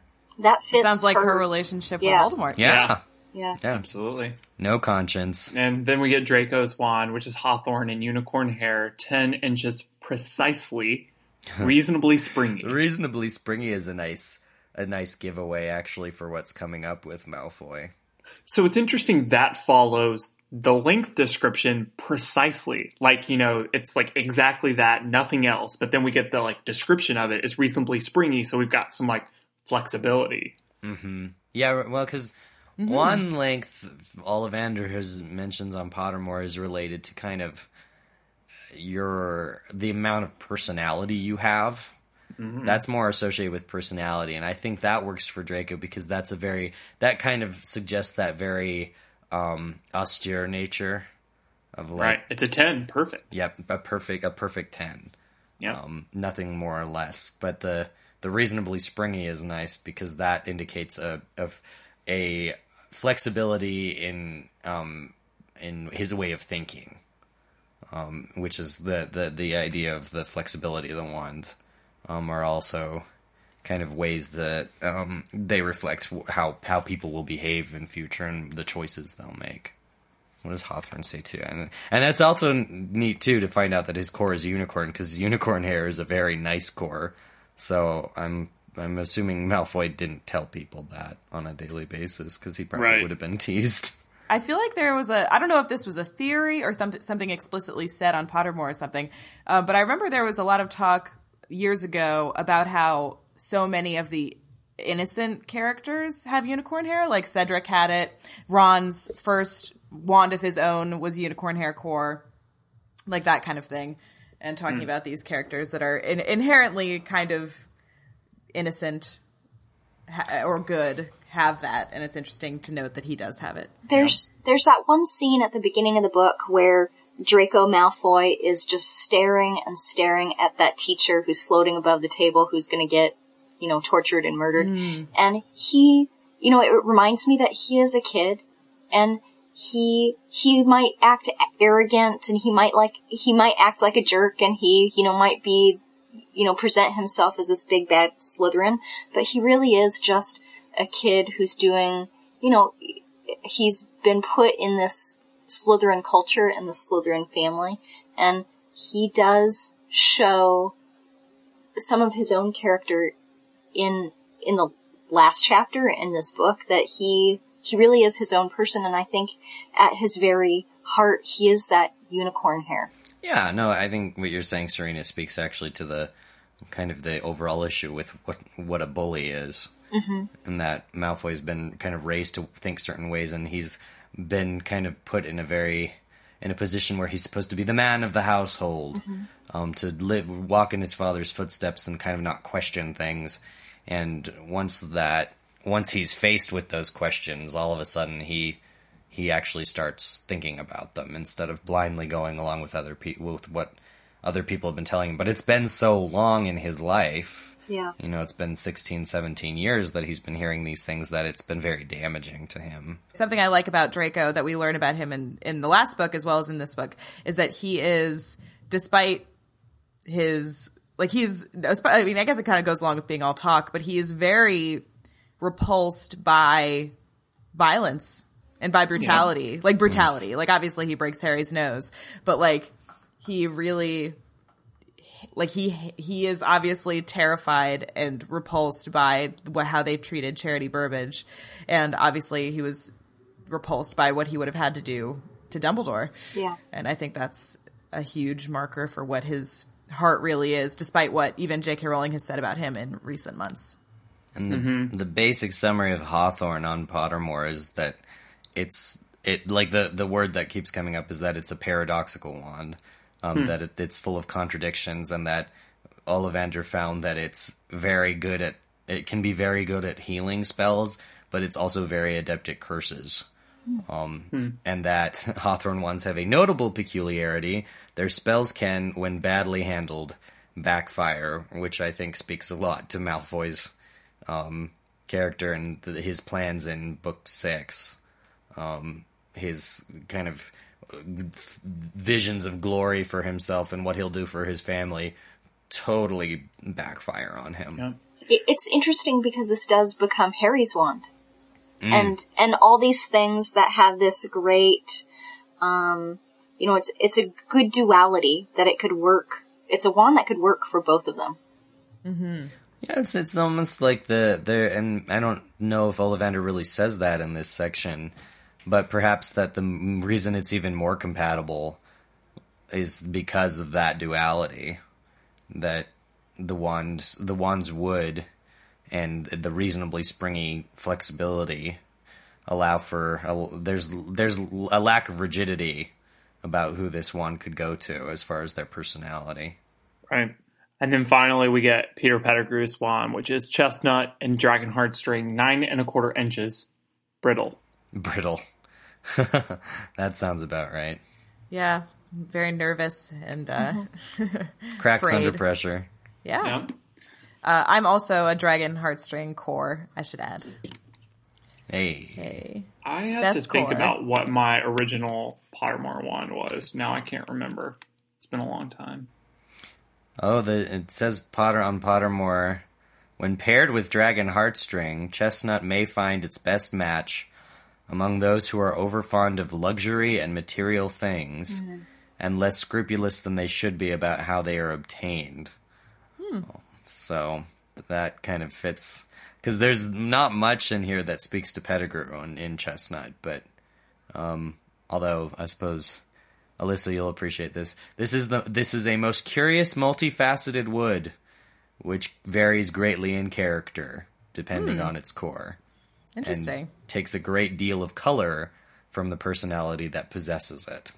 That makes a lot of sense. uh, I think that it's also interesting generally with um, wand lore and sort of wand making that how much of this could be chalked up to uh, self-fulfilling prophecy. um, if you were to if you were to study what wand woods and wand cores mean, um, because I mean he's like Ollivander in this case selects them for you, and it's a little bit it's almost like a horoscope. It's like personality quiz. Um, so like how does that factor in to the trajectory of your life? Well, and we know that there's a lot of people in this in in this time period after post post the war that are going to be getting brand new wands. Um, that idea that you know Yeah. the, the the this un, this uncommon thing where you get to get an, a new wand later in your life, and perhaps that one. I mean, people. It's kind of perfect timing that Pottermore brought back the the sorting quiz and the wand quiz today um, because um, I've already seen people actually posting on my Facebook that they're like, "Oh, I got the, I got a different house this time, or I got the Oh. same house, but I got a different wand." Oh my god. Um, which, to me, I w- there, there is an option, listeners. If you go on Pottermore, if you remember your old username, you can actually dig up your old account, which is what I did because I was like, I don't want anything to be different. Um, but That's certainly what I'll be doing the first thing after we finish this recording. but yeah, me uh, too. it's back. At least that part is back. But Yeah. but but yeah, like there there are people who are actually finding that that you you can ostensibly get a different wand. Um, so, but that you know we're seeing we just saw that with um, or we will see that. I'm I'm mistaken. We will see that when Ollivander leaves. He'll send Luna a new wand. Right. So we yeah. So the next point is Harry actually gets the confirmation um, from Ollivander that you can win over wands. We've talked a lot about that both in the recap and the last couple of minutes. Um, so we know now that that I'm pretty sure this is the first like full confirmation that this is a thing. You can win over wands, which is obviously going to be super important at the end of the book. Um, we know now that Harry has won has won over Malfoy's wand. Um, and this transitions into the discussion of the Elder Wand um, and get into the need to kill people to take over wands. Um, primarily, Ollivander is very startled that Harry knows about this mythology of the Elder Wand, or not mythology for Ollivander, um, these facts, because he certainly believes it to be true. Um, Harry never really, it's an interesting conversation that, you know, Ollivander keeps, he's really startled constantly that Harry knows and he asks how he knows about it. Harry never answers, but Ollivander continues the conversation. Like Harry is such a dominant force in this conversation of someone who's arguably one of the most, uh, talented wizards, you know, of their time. Um, certainly, at least in one area of magic, and it's just so like I mean, he's obviously in a weakened state, but it's just really just shows how Harry takes over this conversation. Yeah, Ollivander's actually, and it's even more, I think, properly fresh fleshed out on Pottermore, or at least it was when everything was the way it used to be. But Ollivander's kind of Ollivander's basically a savant. Um, when it comes to wands, like he he, if if, if you know Noah were here to ask if wands were alive, I think Ollivander would answer that they are, because um, he he almost can speak to wands. Um, he knows kind of wand language and um, just this deeper kind of almost spiritual understanding of wands that most people don't have. And he even and he go, he's so audacious to claim that even most of his peers, his fellow wand makers, don't have the um, this this sense of wands that he does. And I don't think that necessarily comes strictly from a showmanship by by my wands thing. Um, it, the tone that he puts off in on Pottermore really suggests that he truly believes that there's some kind of special gift with wands that he and his family have passed down through the years. Right. But we do get a break about at least something that Ollivander does not know about. For all he knows about wands is he cannot explain now. This is shocking. He couldn't explain it to Voldemort what was going on with Harry and Voldemort. Um, yeah, Harry and Voldemort with their wands because you know we thought it was just um, the twin cores that was um, making Voldemort unable to really overpower Harry whenever they interacted. But then obviously it happens at the beginning of this book with Lucius's wand. Um, and Vold and um, Ollivander can't explain that. And obviously Voldemort isn't very happy about this. And here Ollivander just has to point blank say he doesn't understand what's going on. Um, which, like you said, Michael, super shocking. Yeah, it's nice because it's we actually are getting a lot of answers to our questions here, and so Rowling's doing a good job of still keeping us intrigued about like because uh, you know by the point that Ollivander says I don't know, he's on a roll with giving us what we want to know, and then there's kind of a stall right there, and that's a pretty big one. Mm-hmm. This really leads up to the realization that Voldemort now isn't just going after the Elder Wand just to overpower Harry, because we get we figure out that Voldemort is going to learn that Harry no longer has his wand anymore uh, because of Priori Incantatem.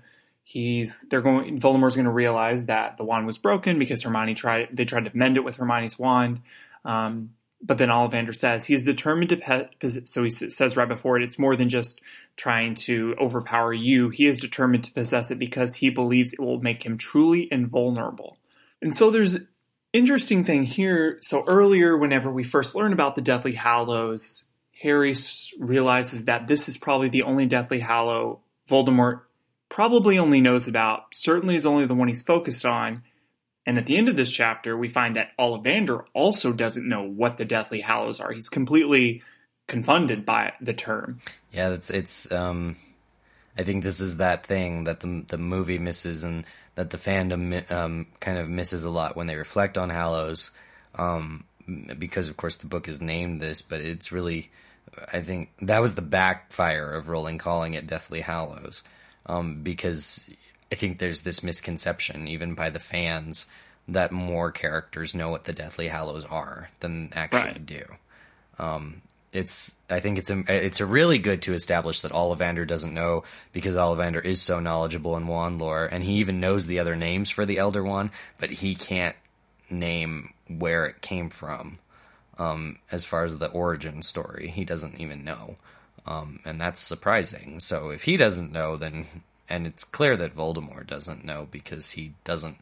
If I mean, I don't know if Voldemort had ever if Voldemort was aware of the connection to the tale of the three brothers, if he would still, I think he'd still seek out the wand just as voraciously and still and just as unbridled. Like I don't think he'd be cautious about getting the wand, even if he knew what what it could do.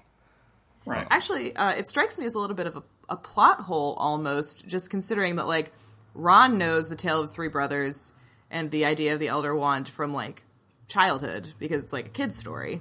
Mm-hmm. Um, so it's a little surprising to me that uh, Ollivander wouldn't be aware of that.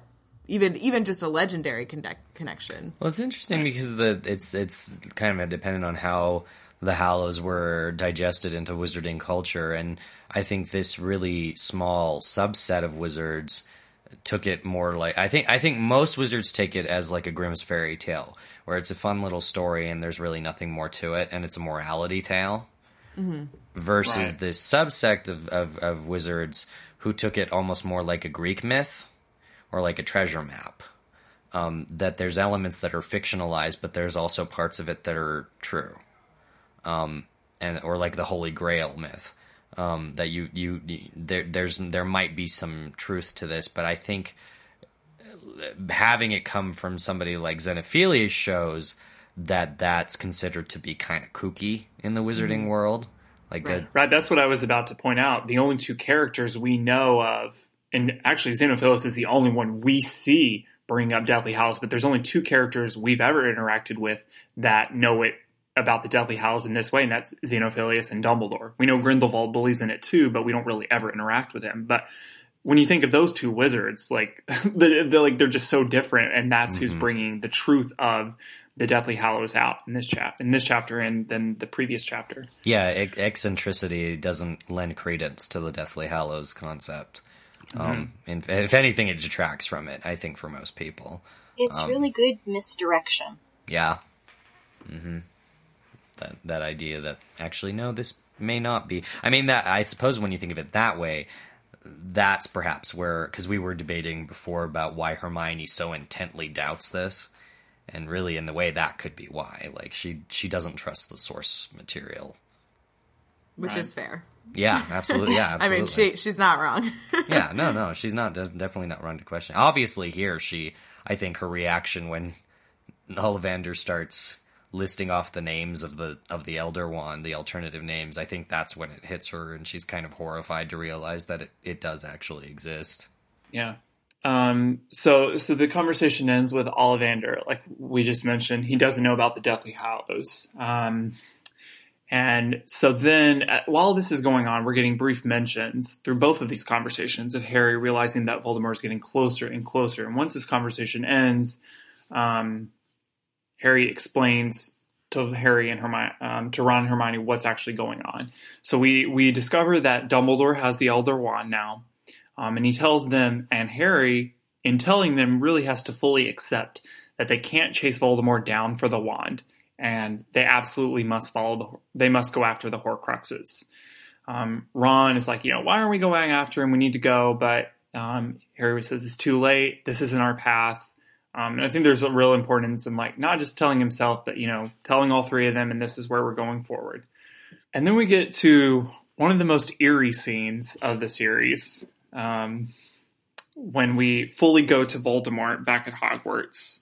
Um, and I'm turning into back to it in my book um, because this is the first time we see Voldemort and Snape interact at, around the Hogwarts area. Um, he tells he says I'll, sh- I'll I shall join you in the castle shortly. He said in his high cold voice, "Leave me now." Snape bowed and set off back up the path, his black cloak billowing behind him. So I just thought it was really interesting that Jo made sure to have them interact as Voldemort enters the grounds. Um, and Voldemort's going forward, and in a second he cast upon himself a disillusionment charm, which I think it was interesting that Jo made sure to have him use that because we've had these comparisons to the real invisibility cloak and how it's one that, you know, it's not like a disillusionment charm or something that wears off. And that's something that Voldemort still has to rely on because he doesn't have this Deathly Hallow because he doesn't know about it. And I think too the the it's implied that because Voldemort is as powerful in many ways as Dumbledore, his disillusionment charm is stronger than a normal person's because mm-hmm. Dum- Dumbledore's was, um, and Rowling's confirmed that, and Sorcerer's Stone basically confirms that that that Dumbledore has means of being invisible that are more powerful than nor- normal wizards Right. or even a cloak. So then it says um, about Voldemort, and he walked on around the edge of the lake, taking in the outlines of the beloved castle, his first kingdom, his birthright. What a douche! That that line kind of just like almost was like, what? This is kind of out of nowhere. Like, I mean, it's not it's not unreasonable that he thinks this way, but it's just like because we're so quickly thrown into Voldemort's point of view, and we never get him thinking this way about Hogwarts to this extreme. It was just really, it just really stood out to me. Yeah, it should. Well, it should because it's like uh, I, Voldemort. What from what what we've understood before is his feelings about Hogwarts were almost supposed to s- see are similar to Harry's um, in that it's a it's an alternative home. But this is, I think, the point where you we first see, oh, that's not the case. Like Voldemort has taken it to a bastardized extreme, where he's like, Right. this isn't just like a home for me. This is my home. Like this is this this is my house, and I have a right to this because I, my ancestor made a horrifying basement here with a snake in it, so therefore it's mine. Like. I think That's- it's also telling that he use it like I mean the first thing that he takes he attempts to take over th- through Draco's assistance is Hogwarts. I mean obviously he's infiltrating the ministry as well, but he understands that he needs to take Hogwarts in order to have that footing in the Wizarding world.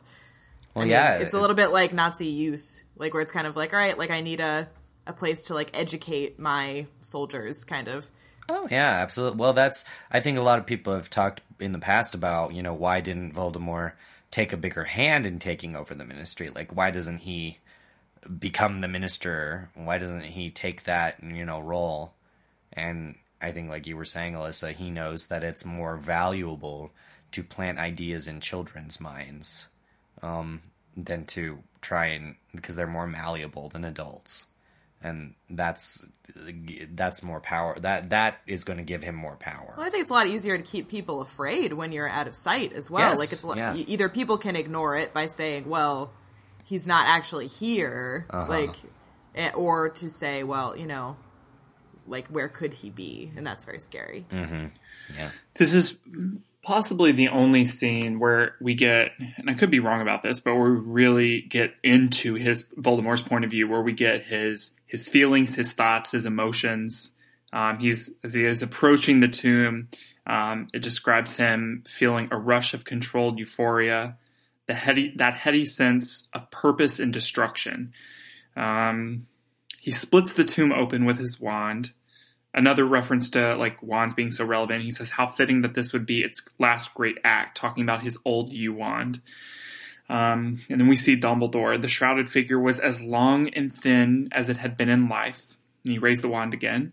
Um, Voldemort or Dumbledore's face is translucent, pale, sunken, yet almost perfectly preserved. They had left his spectacles on the crooked nose. He felt amused derision. Dumbledore's hands were folded upon his chest, and there it lay, clutched beneath him, buried with him. And so then this is, I really feel the moment where Voldemort, at least himself feels, and for now, for everyone, really conquers Dumbledore. I mean, he obviously didn't kill him, but he took what was probably maybe more important than his life, and in some respects is taking the, the Elder Wand. And Voldemort thinks to himself, had he thought that the Dark Lord would be so, would be scared to violate his tomb. And then he picks up the wand and thought this was interesting. A shower of sparks flew from its tip, sparkling over the corpse of its last owner, ready to serve a new master at last. So earlier in the chapter, they ask Ollivander if it has to be passed by murder. And of course, we know that Voldemort, or that Dumbledore was in a sense murdered. Oh, he was killed at least by someone. But it's so complicated once we find out later, you know, the person, Snape kills him, but the wand never changes ownership because Draco technically has ownership over the Elder Wand. So it gets, I think it is interesting that they ask Ollivander, you know, earlier in the chapter if it has to be killing by a person to take over the wand, which is obviously not technically the case. It's much more complicated. But to get, we can talk about that in a second. Why do we think the wand sparks? Is it just, you know, passing hands, taking a new owner? Mm, I think it. I would guess that it sparks because the the Elder Wand, the thing that has the you know because we asked a question about you know which Hallow would the listeners pick and people who picked the wand said, "Oh, I wouldn't use it to gain power. I'd use it to wash my dishes really well." And you know that's nice and all, but actually the the wand won't. I don't think the wand would work that way because the wand the, the the wand is like the wand is uh, very much in a way like Gryffindor's sword. It takes in that which makes it stronger, and so the wand has been learning all of the the the, the wand would be better at combative spells and powerful magic, um, dark or light. And I think the wand recognized probably. I'm assuming and this is all just you know me just pulling from the little we've got on this, but I'm assuming that the wand just recognizes that Voldemort is very powerful, not necessarily that it belongs to him, because as we see, the wand still works for Voldemort, um, as he's using it in the Battle of Hogwarts. Um, it still does basically what he wants it to do. The the movie kind of tries to exaggerate the point by having the wand crack when he uses it. God, It's, I, I cannot. uh, the movie the movie has to get that point across because the movie doesn't explain this very well. I right? think No, that's true. I think he says the wand resists me.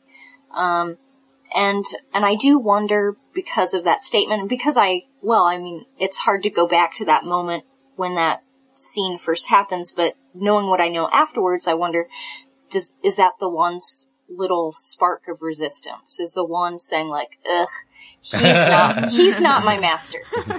Eh, put me down. Stop! Put me down! Put me down! yeah, I mean, at this point, I, like Drake, like or Harry, Harry's already the master of the wand, so it's kind of like it's it was never going to work for him in that in that way, in the way that he hoped it would, in terms of being the all conquering master. The only time I can think of when wand, uh, like the most significant time I can think of when a wand involuntarily sparks, is when Harry. And there's more moments, but this one is the, probably the most significant one. Is of course when Harry gets his correct wand and waves it through the air for the first time, and it sparks.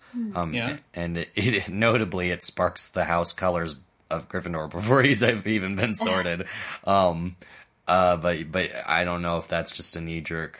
Harry also in Goblet of Fire, he's cleaning his wand and it's like shooting little sparks as he's doing it. um, Alyssa, so many fan fiction jokes. I was right gonna say, I am not, not going to be the one to say it. oh God! but uh, but but I think that's just kind of a. I might just be an involuntary. re- I'm assuming on the part of the book, it's just kind of a theatrical thing. Like it's it's more exciting if the wand does something rather than if he's just like, and then he picked up the Right. wand and held it in his hand. I had legitimately forgotten that that had happened in the text. Well, yeah, because they make such a big hoopla of it in the movie. Right. It's like it's and not. so you assume, oh, that didn't happen in the book. yeah, right, right. Because it's so overplayed in the movie. Well, and of course in the movie it's like a, a, a lightning storm, um, but it's the same idea. I think it, it to me it, it just as far as a as far as a literary standpoint, it's just theatrical. It's just to make the moment more visually interesting. Because she's never really described. That's the other thing too is that wands in. Uh, I think that's the thing we forget too as readers is that wands in the books are are implied to just be sticks. Like they're not. She she can't go on a visual description of the wand because there's nothing visually about the ones that distinguish them from each other, um, other than maybe their colors based on the wood they're made out of. But otherwise, there's no there's no design. You know, the, the the Elder Wand, luckily by chance, because they didn't know that when they designed it in Prisoner, because they just thought it was Dumbledore's wand. Luckily, the Elder Wand ended up having this very distinct design for the movie. Um, it's actually designed to look like little beehives because Dumbledore's name is associated with bees. Bumblebee. Yeah, it's Yeah. old English. So it it was that was a kind of a happy accident um, that the wand ended up looking the as as significant as it did. Um, but but I, I think maybe the sparks are just a replacement because otherwise the wand is not that remarkable in visual appearance, right? It's just a wand. Sure. I think uh, just this is probably nothing, but I think it's also interesting to point out that uh, most bees will die in order to protect their nest. Like, because once Yeah. they sting once, that's it Oh hey, for certain kinds of bees. See? Right. It all fits. It does. It all means something. It's all connected, full circle. So yeah, that's that's how this heavy chapter ends with um, Voldemort getting a big win, getting the wand. Man, this was a heavy chapter, man. Bummer. Seriously. and that's how the movie chose to end it. So now, now Right. we've now we've fully done the movie and and that that part of the movie and that part of the book. Yeah. And before we end our show, uh, we of course want to make sure and dig a little deeper with you, the listeners, with our podcast question of the week. This week, I would really like to explore Ollivander. This is kind of something that a question that I've chewed on since my very first reading of Sorcerer's Stone, um, and I think it'll really kind of be a, fun for you guys to explore, especially because this is kind of our last chance to explore Ollivander in depth as a character, because this is pretty much the last time we're going to see him. Um, so the question is, in this chapter, Harry reflects on his first encounter with Ollivander, noting that he had been unsure when they first met of how much he liked Ollivander. Even now, having been tortured and imprisoned by Voldemort, the idea of the Dark Wizard in possession of this wand seemed to enthrall him as much as it repulsed him. This is an aspect of Ollivander that has, in, has been anticipated since Sorcerer's slash Philosopher's Stone. Why is this aspect of Ollivander's character recalled? What is the significance of this to Harry's journey? So, to answer that question, listeners, head on over to alohomora.mugglenet.com, check out the podcast question of the week post, and you'll be able to explore this question with us a little further, and we may be able to read some of your responses on next week's show. And we want to take a second to thank Serena, both Serena, uh, our special guest hosts, for joining us this week, and Alyssa for jumping in uh, to fill up one of the host spots. Yay! Thank you. It it has been so exciting to be on your show. Thank you, Serena. You were a great guest. Absolutely. And yeah, as we do that, legitimately, this has been, I, we were talking about this like in our break a second ago. This has been such a great chapter discussion because there's just been so much and I didn't anticipate it. And I'm sure this is going to be the case as we keep like drawing up to the end. But this was, there was just a lot of great things happening on this discussion. So thanks guys for being a part of that. Aw, always a pleasure. Thank you. And if you would like to be on the show as one of our guests, yes, there are spots available as we close out Deathly Hallows. Just head over to the Be on the Show page at alohomora.mugglenet.com.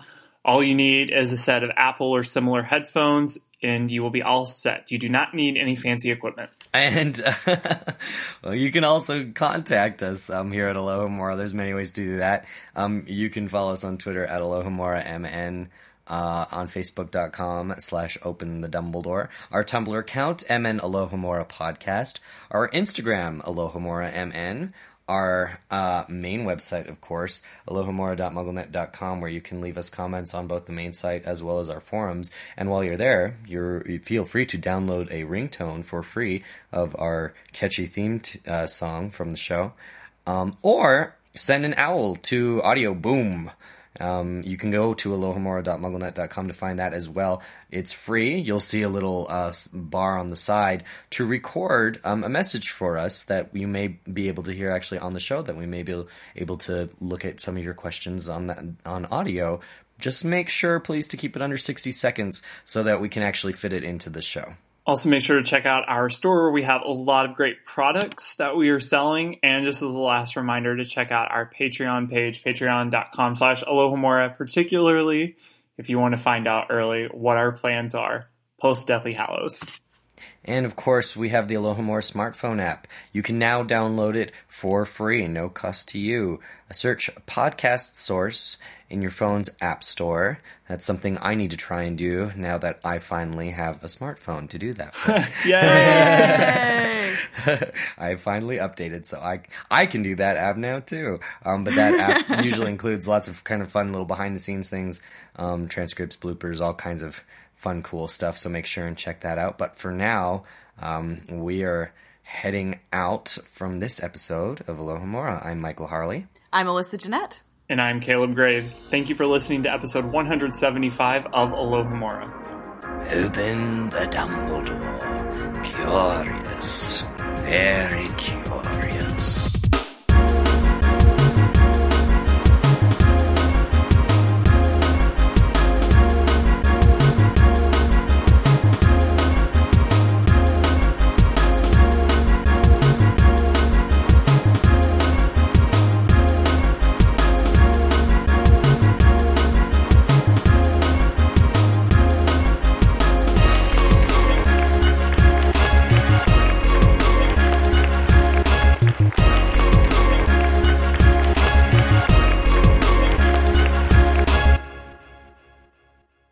Yeah, absolutely. I think that the the point that Karkaroff has kind of come to accept death after all of that struggle is is very poignant and kind of uh, very, very understated. So it's cool to kind of be able to talk about it. Did you say? Did you say Karkaroff? Oh, I'm oh, I'm sorry. I'm looking, I'm looking at the notes at what I wrote down and because I sorry uh, Grindelwald. Why did I say just- Karkaroff? I Grindelwald. just figured the listeners would be like, "What?" No, I'm sorry. I'm sorry. You're right. I was looking at my notes like a doofus. Sorry. uh, just edit that out. It's fine. um,